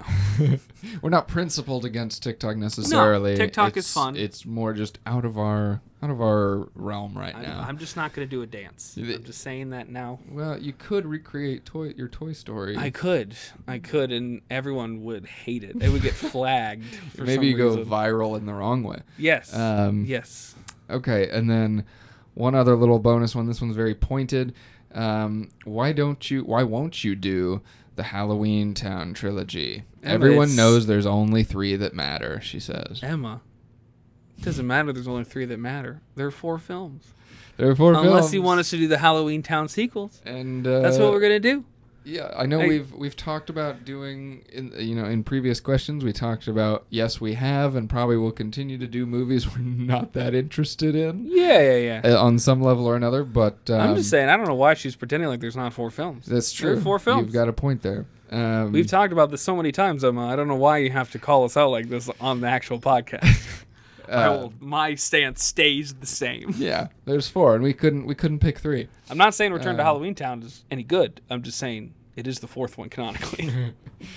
Um, so yeah, pro- probably we've also got lots of other things that would be perfect for Halloween that we'd love to do Oh, that take priority. So oh yes, yes. So yes. I'm sorry, but Halloween Town, slim chances. Oh man. And I think uh, I think that about rounds up our our mail time input from the audience. And, that again, filled it up, filled it up in a good way. Thank you so much again, everybody who sent in questions and asked if we could talk about this. Uh, we really, really do appreciate it because. If you couldn't tell already, 50 plus episodes in, if we like talking about movies, regardless of what we're talking about, we do love to talk about movies, in fact, regardless of what we're talking about. conspiracy theory. Yeah, that too. Um, yeah, but yeah, Yeah. Um, so so, well, and it's just fun to to like I said earlier, it's kind of fun to just be be stimulated by other perspectives and be asked questions that we're not going to ask ourselves. Um, or if we do, it's like, why are we asking this ourselves? Maybe we should wait and see if someone will ask. yeah, right. Or maybe we should ask somebody else this question. Yeah. Um, so yes, thank you, thank you, thank you for for giving us some structure and stubs, substance to this uh, this celebration of two years. Yeah, thank you so much. And before we go, we got a couple things. I mean, I wanted to throw out because we kind of talked about initially when we were talking about the two year anniversary special, throwing Yeah. out if if you're listening to this and you haven't listened to all the episodes, totally fine. But I wanted to throw out some of my favorite episodes Yeah. and just in no particular order, but of course, Kung Fu Panda, because Kung Fu Panda rules. And guess what, everybody? We talked about that in an episode how we wouldn't know what a fourth one would look like, and a fucking fourth one is coming out. so you best believe we are going to talk about Oh, Kung Fu yeah. Panda 4 when it comes out. Super excited. Another one is the fall of 2D DreamWorks. That was a lot of fun that we hmm. did because we loved talking about just the process of each film, how it ultimately led to the demise of kind of the 2D division of DreamWorks, despite you know not the not all the films and not really any of the films being bad, Right. just about like wrong place at the wrong time. It seemed every single time. uh, the Before trilogy, we've already talked about it. It's Yes. probably our favorite trilogy we've done, watch through wise, discussion wise. We just love those films. Uh, the Fear Street trilogy, mainly because while it was fun to talk about those three films, personally, that's one of my favorite trilogies because the watching experience with those were just a blast. It was Yes. One of the times where we uh, it was both of our girlfriends and us watching those films together and it was just a fun experience to watch not only you know three films together and we watched the first two back to back but also watch these films that were coming out at like at around the same time. Like they Yeah. were new releases. We were all pretty fresh on them and going into it is a lot of fun and also when we watched the second film the power went out and it really caught us off guard but it gave us an, it was a lot of fun in that experience and Yeah. I'll always kind of remember that while making this episode. You know, also the films are really fun. It's a really fun, entertaining trilogy. And then the last one is the April Fool's special. like if you that one was a blast. that one was so much fun. I mean, props to you know Nick and Eamon for you know throwing that out there a year ago. You're right. Yeah. and it was just a blast to kind of do that and one I mean one of the things that is just uh, unfortunate that we'll never have out there because we didn't record our faces while we were doing the podcast. Uh, it was so much fun just to watch each one of us have moments we were trying to break each other Right. with goofy things said straight, completely straight, Yeah. and it was great. And it's a lot of fun, and I can't wait to do another one like that to some degree Yeah. in the future. Yeah. But uh, yeah. Do you have any of the faves to add on to that, or Um, yeah, well, I mean, one that probably always will stick out in my mind in terms of like how the episode itself turned out and the process of recording it more so than the films themselves is the Cars trilogy. Uh, it was, that was early on for that us, was but a it, lot of fun. but it was it was both in format. It, it was like a kind of a watershed moment Yeah. for us because it was No, like yeah. okay, we kind of figured out. Well, you know, we could for at least some of our trilogies do them all in one episode and just Mhm. see what that's like.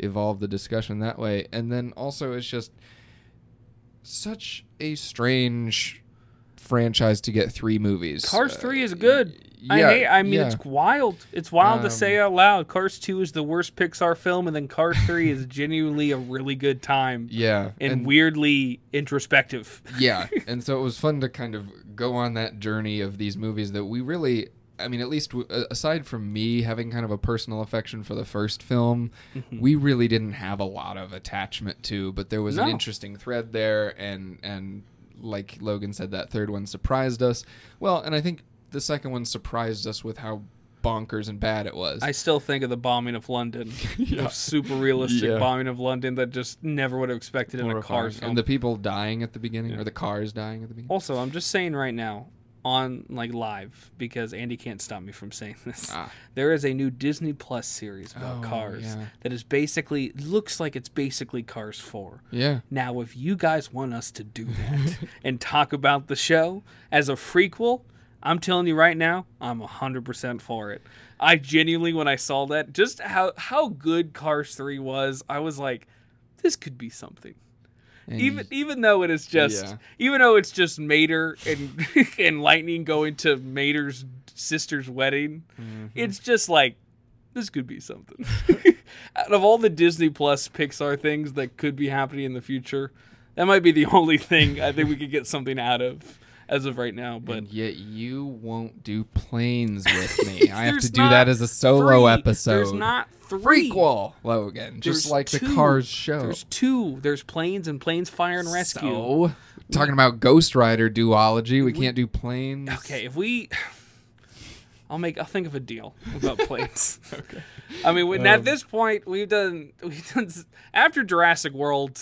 I think after Dominion, I think I might be down for maybe planes After what we've been through. After what we've been through. Um, but uh, and, and and then another one that uh, sticks out for me the uh, just the combination of really good movies and really fun discussion, and it was in the midst of kind of a series we were we were running uh, the Evil Dead trilogy.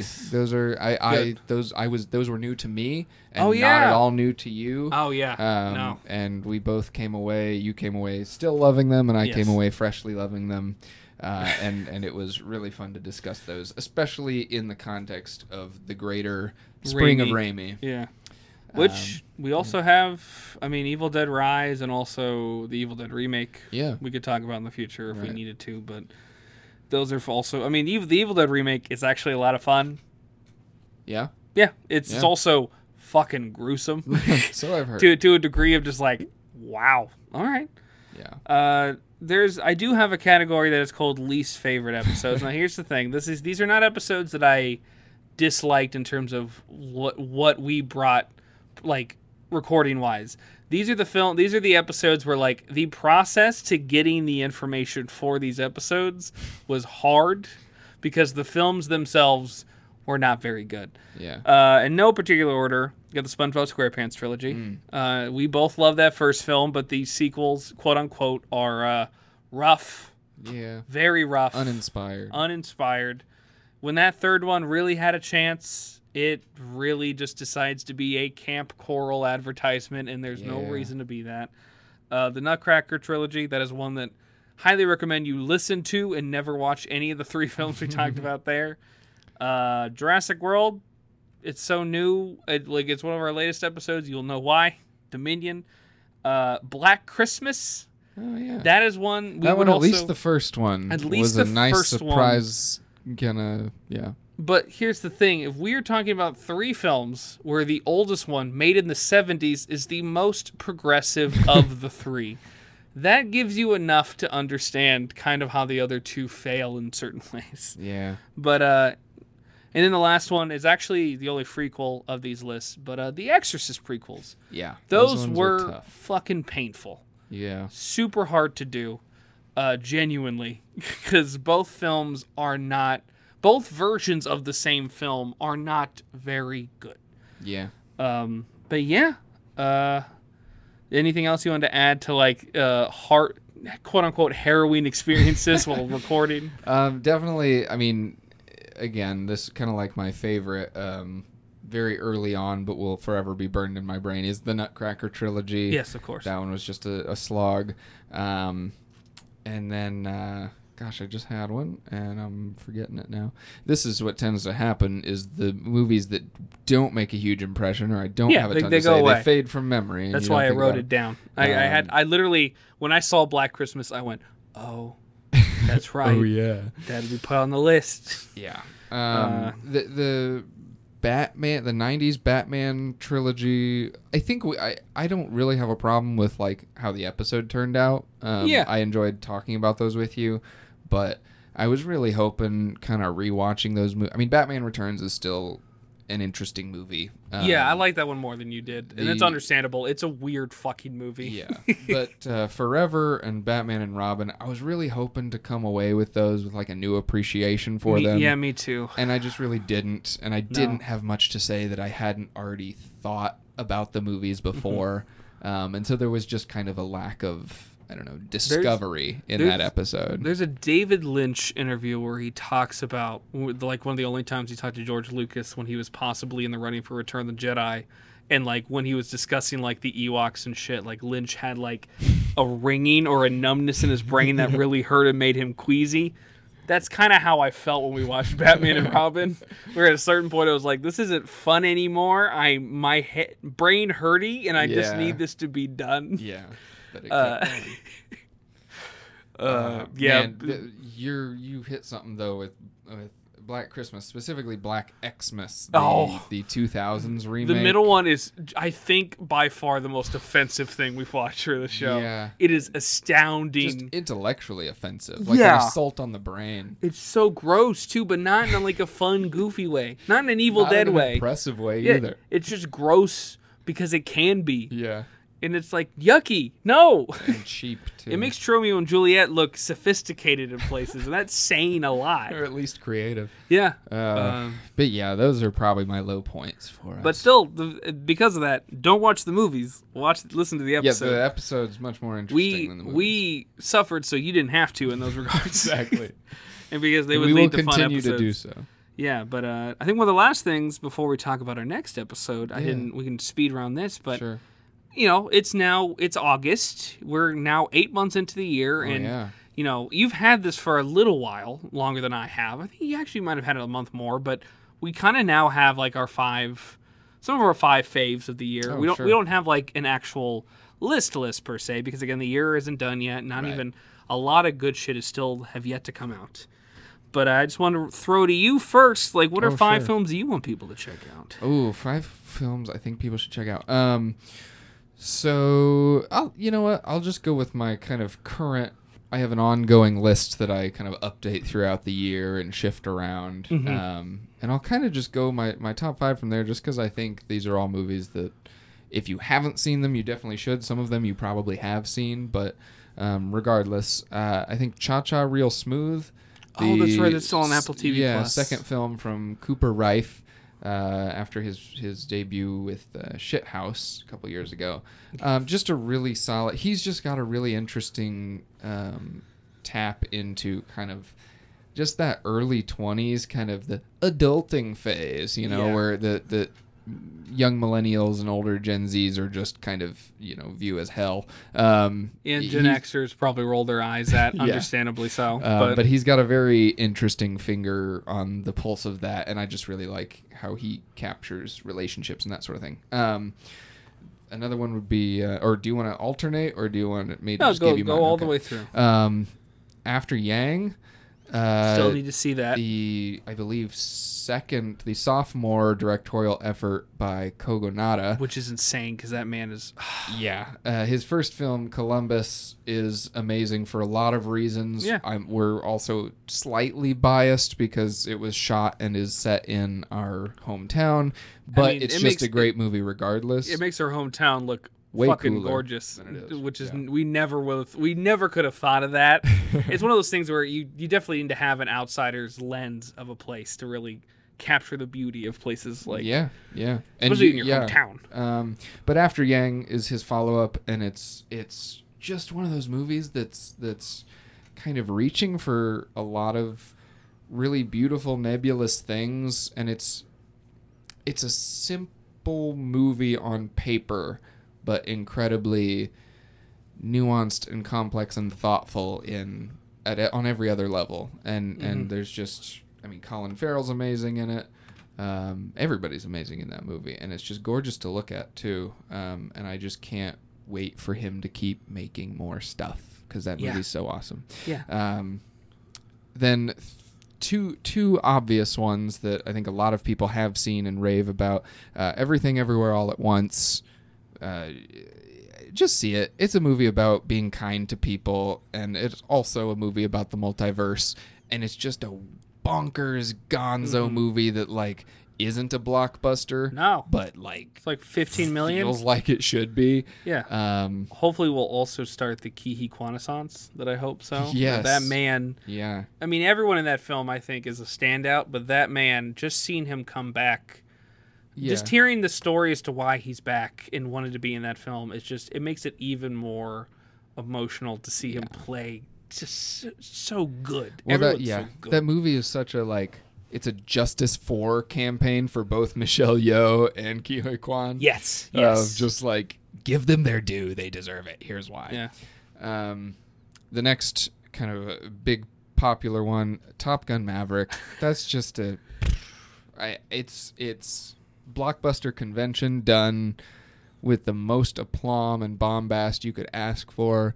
It's a legacy sequel that honors the original while also improving on it in literally every single way. It's astounding just to see after the tragedy about uh, what happened to Tony Scott, Yeah. the amount of years that this film was in hell, and just the fact that it's like Cruise is understandably a controversial figure. Right. in a lot of ways. Outside of movies, very controversial.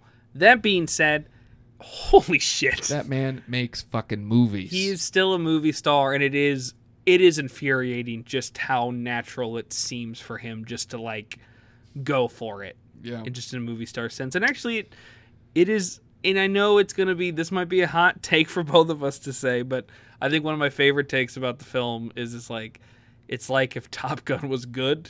yeah. Like, it's, I mean, Top Gun, I enjoy that film a lot. It's a, yeah, it's, It it's is- a fun time. it is a fun time, but to say that film is great, in my opinion, yeah. it has dated nostalgia. a lot. Of, yeah, there's a lot of nostalgia tied to it, and with Maverick, of course, there's also a lot of nostalgia Sure. tied to that. But the filmmaking in that film, I feel like if Tony Scott were still alive today and wasn't involved, like it just feels like the perfect like homage to Scott as a director, yeah. And see, and just to see Joseph Kosinski, who is. I mean, loved his work on Tron Legacy. I think Oblivion looks really good, even though I'm not the biggest fan of that film. Right. Like the man is still kind of, I think, finding his groove in terms of what you know Hollywood's able to let him do. Especially Sure. with it seems like he does really well with big budgets. The fact that he gets on Top Gun and just like kills it, eh, that's good. I'm Yeah. glad for him. He also had a film that came out on Netflix, but I don't think anyone watched that. Oh yeah. The Chris Hemsworth, movie. and also Miles Teller, Spiderhead. but no mustache. You're right. Yeah. Um, Um, and then the last one I I have to throw out, and this is absolutely, a absolutely. everyone must see this movie. if you don't, you're wrong. um, if you don't see this movie, you have no excuse. Um, RRR. RRR. It's a, a Tollywood film, a Telugu language film from India, three hour action musical biopic epic about two guys facing down the British Empire, um, caught on kind of opposite sides of a conflict. And it's just, it's wholesome, it's passionate, it's joyous, it spills over uh, with, with just love and fun, and it's ridiculous, and the action is beautifully choreographed. Mm-hmm. Uh, it's it's got a seventy million dollar budget and puts most two hundred million dollar budgets to shame. just the Um, commitment to some of the yeah. effects are just great. commitment to the effects, commitment to the emotional themes, Uh-huh. commitment to the anti-imperialism Yeah. of it. It's just just a phenomenal, phenomenal movie, and I've yet to come across someone who's watched it and didn't like it.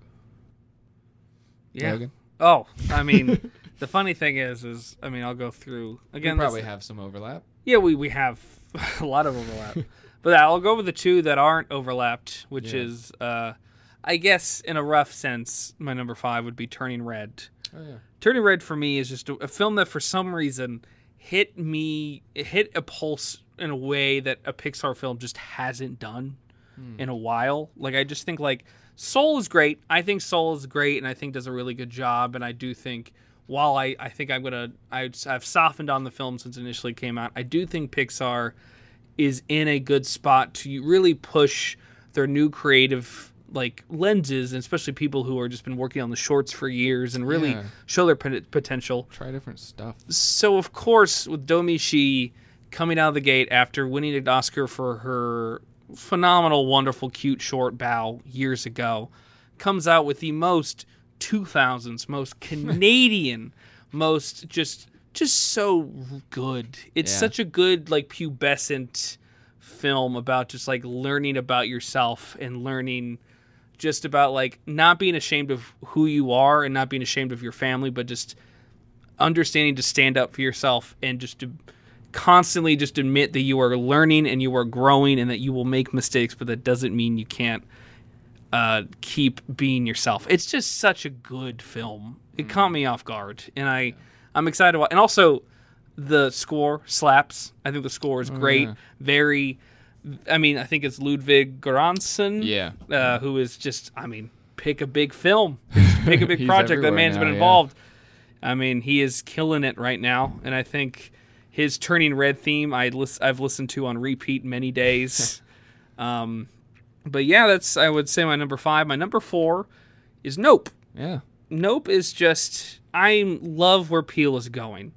I don't know if the I mean if I hope that the consistency is still there, but I just really love the fact that like Get Out is great. I think I think Us is great in a vastly different way, and I think Yeah. Nope is great in a vastly different way, and I think has taken a lot of the criticisms he got from both us and also saw what people liked about Get Out and was able to do a way of just kind of mixing the best of both worlds enough with Nope to the point where I just think that like I think Nope right now, understandably, there are a lot of people that are caught off guard because the film is not horror. There are horror scenes and horror elements at times, but Yeah. it really is closer to a sci-fi western blockbuster than Yeah. it is. It's kind of an to- adventure thriller. Yeah, it's closer to Jaws than Get Out, Right, right. but Even it- lighter on horror than Jaws. yeah, but I I just think in the next couple years it'll really just hopefully people will give it, you know, another rewatch and just be like, "Damn, that was just good." Like that's just a good time. And then of course, unsurprisingly, I have Top Gun Maverick. uh, again, it is it's understandable. It's like when it comes to Cruise, he is controversial to say the least, but my god, like Andy said, it is just it has been a long time since I've seen a film in IMAX affect me that much. Right. Like IMAX is a cool thing to especially have, especially when you have A list like we do. Yeah. We spend twenty bucks a month just to go see a film and like have it. Oh, like maybe this in IMAX would be really cool. And then most times, like yeah, it's cool, but like Did it need to be IMAX? doesn't need to be IMAX. Top Gun Maverick and IMAX is insane. Yeah. It just like you you you feel like you were losing oxygen in your brain at the same time everyone else is at times, and it's just like the the immersion is something that I haven't seen in IMAX in the longest Right. time, and I really did appreciate that. It's also one of the first times I'd ever seen a theater that packed for something that wasn't a Marvel. Fast and Furious or Marvel film. Yeah. So you know, I, I'm kind of glad that like some people went to. I mean, a lot of people went to go see it, Yeah. and you know, I'm glad that like you know, it was a long-awaited sequel that is absolutely better than the first film Yeah. and does a good job with what it's given. Uh, number two is of course RRR. I mean, my number one is Everything Everywhere All at Once. My number two is RRR. These are the only two films this year I give a five out of five. Yeah. RRR is a five out of five because of everything Andy said. It is a 30 minute film that feels like it's 90 minutes. A three hour film. Yeah, three hour film that feels like it's. Uh, thank you. Is 90 that is that is not that is 90 minutes. Yeah. Um, it is a film where I was genuinely screaming so consistently that my throat was sore, and we hadn't even hit intermission yet. And then when we came back from intermission, it just went back into being insane Yeah. and bombastic and a blast. And not only is it just silly and intense and weird, it is also genuinely engaging, immersive, well acted, well directed Yeah. looks great and is by far nowhere near what I thought it was budget wise. It still was like Andy said it's 70 million doesn't look like it. um it is the, the- there's a there's a Hindi dub on Netflix currently. I highly recommend watching it with the biggest group you can get Yeah. and just get all going your in friends together. going in blind and just take letting it take you away. Don't overthink it. Yeah. Just let it take you. And you really will just experience something truly magical. Yeah. Don't even bother Yeah. with like trailers. Just no. No, no, no. This we gave you more information than you you need. really should. Um, Uh, and then with everything everywhere all at once, uh, I cried twice. Mm-hmm. I think about it almost every other week. It is it is right now, like we talked about earlier, about films you get every year that really just stick with you.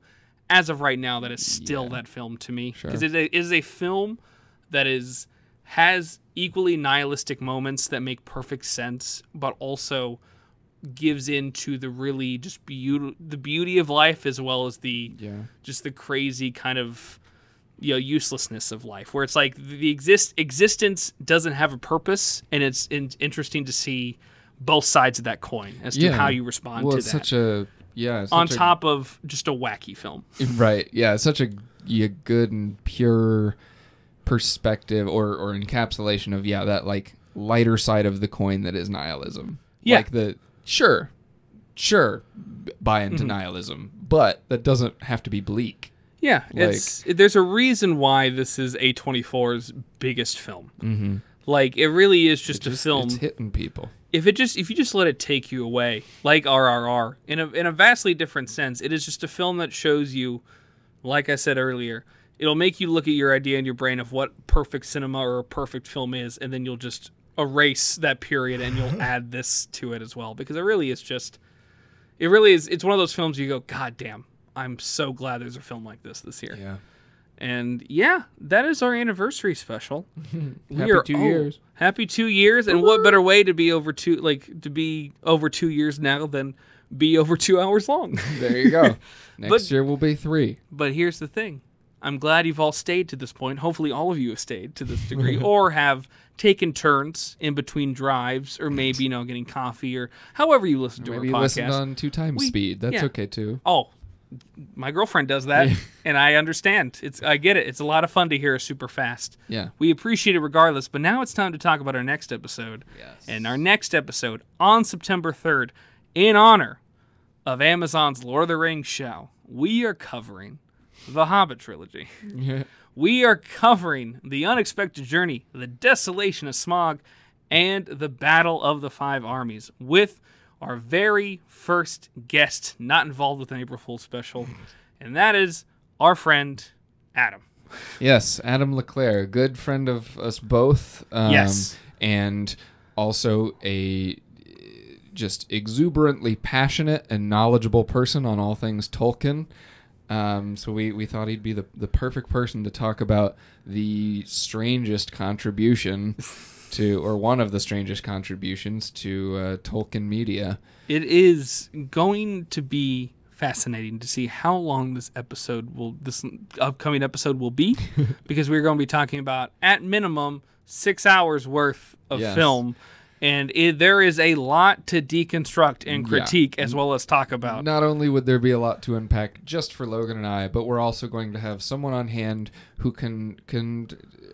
Pull and out I do not mean this critically. Talk endlessly about Tolkien. Yeah, He's a just- font of knowledge and But- a font of passion. Of course, um, like we said prior, the Lord of the Rings trilogy is so perfect we would never talk about that because it's already kind of been done to death. Yeah. However, if you have a trilogy that's in the Tolkien universe in the Middle Earth and is of course very flawed in places, and in honor of recent events or in term in honor of recent releases Yeah. going to be, we thought it might be fun to kind of get everyone get ourselves amped up to kind of into see that world. yeah get back in that world even though it is much earlier Yeah, very different wise period than the Amazon yeah show. so we we are very excited to do the hobbit trilogy and again it'll be september 3rd Mm-hmm. so tune in then for our hobbit trilogy with our very first guest which we're so excited about. Mm-hmm. ah i can't wait. But again i'm logan sowash. And I'm Andy Carr. thank you so much for listening. Bye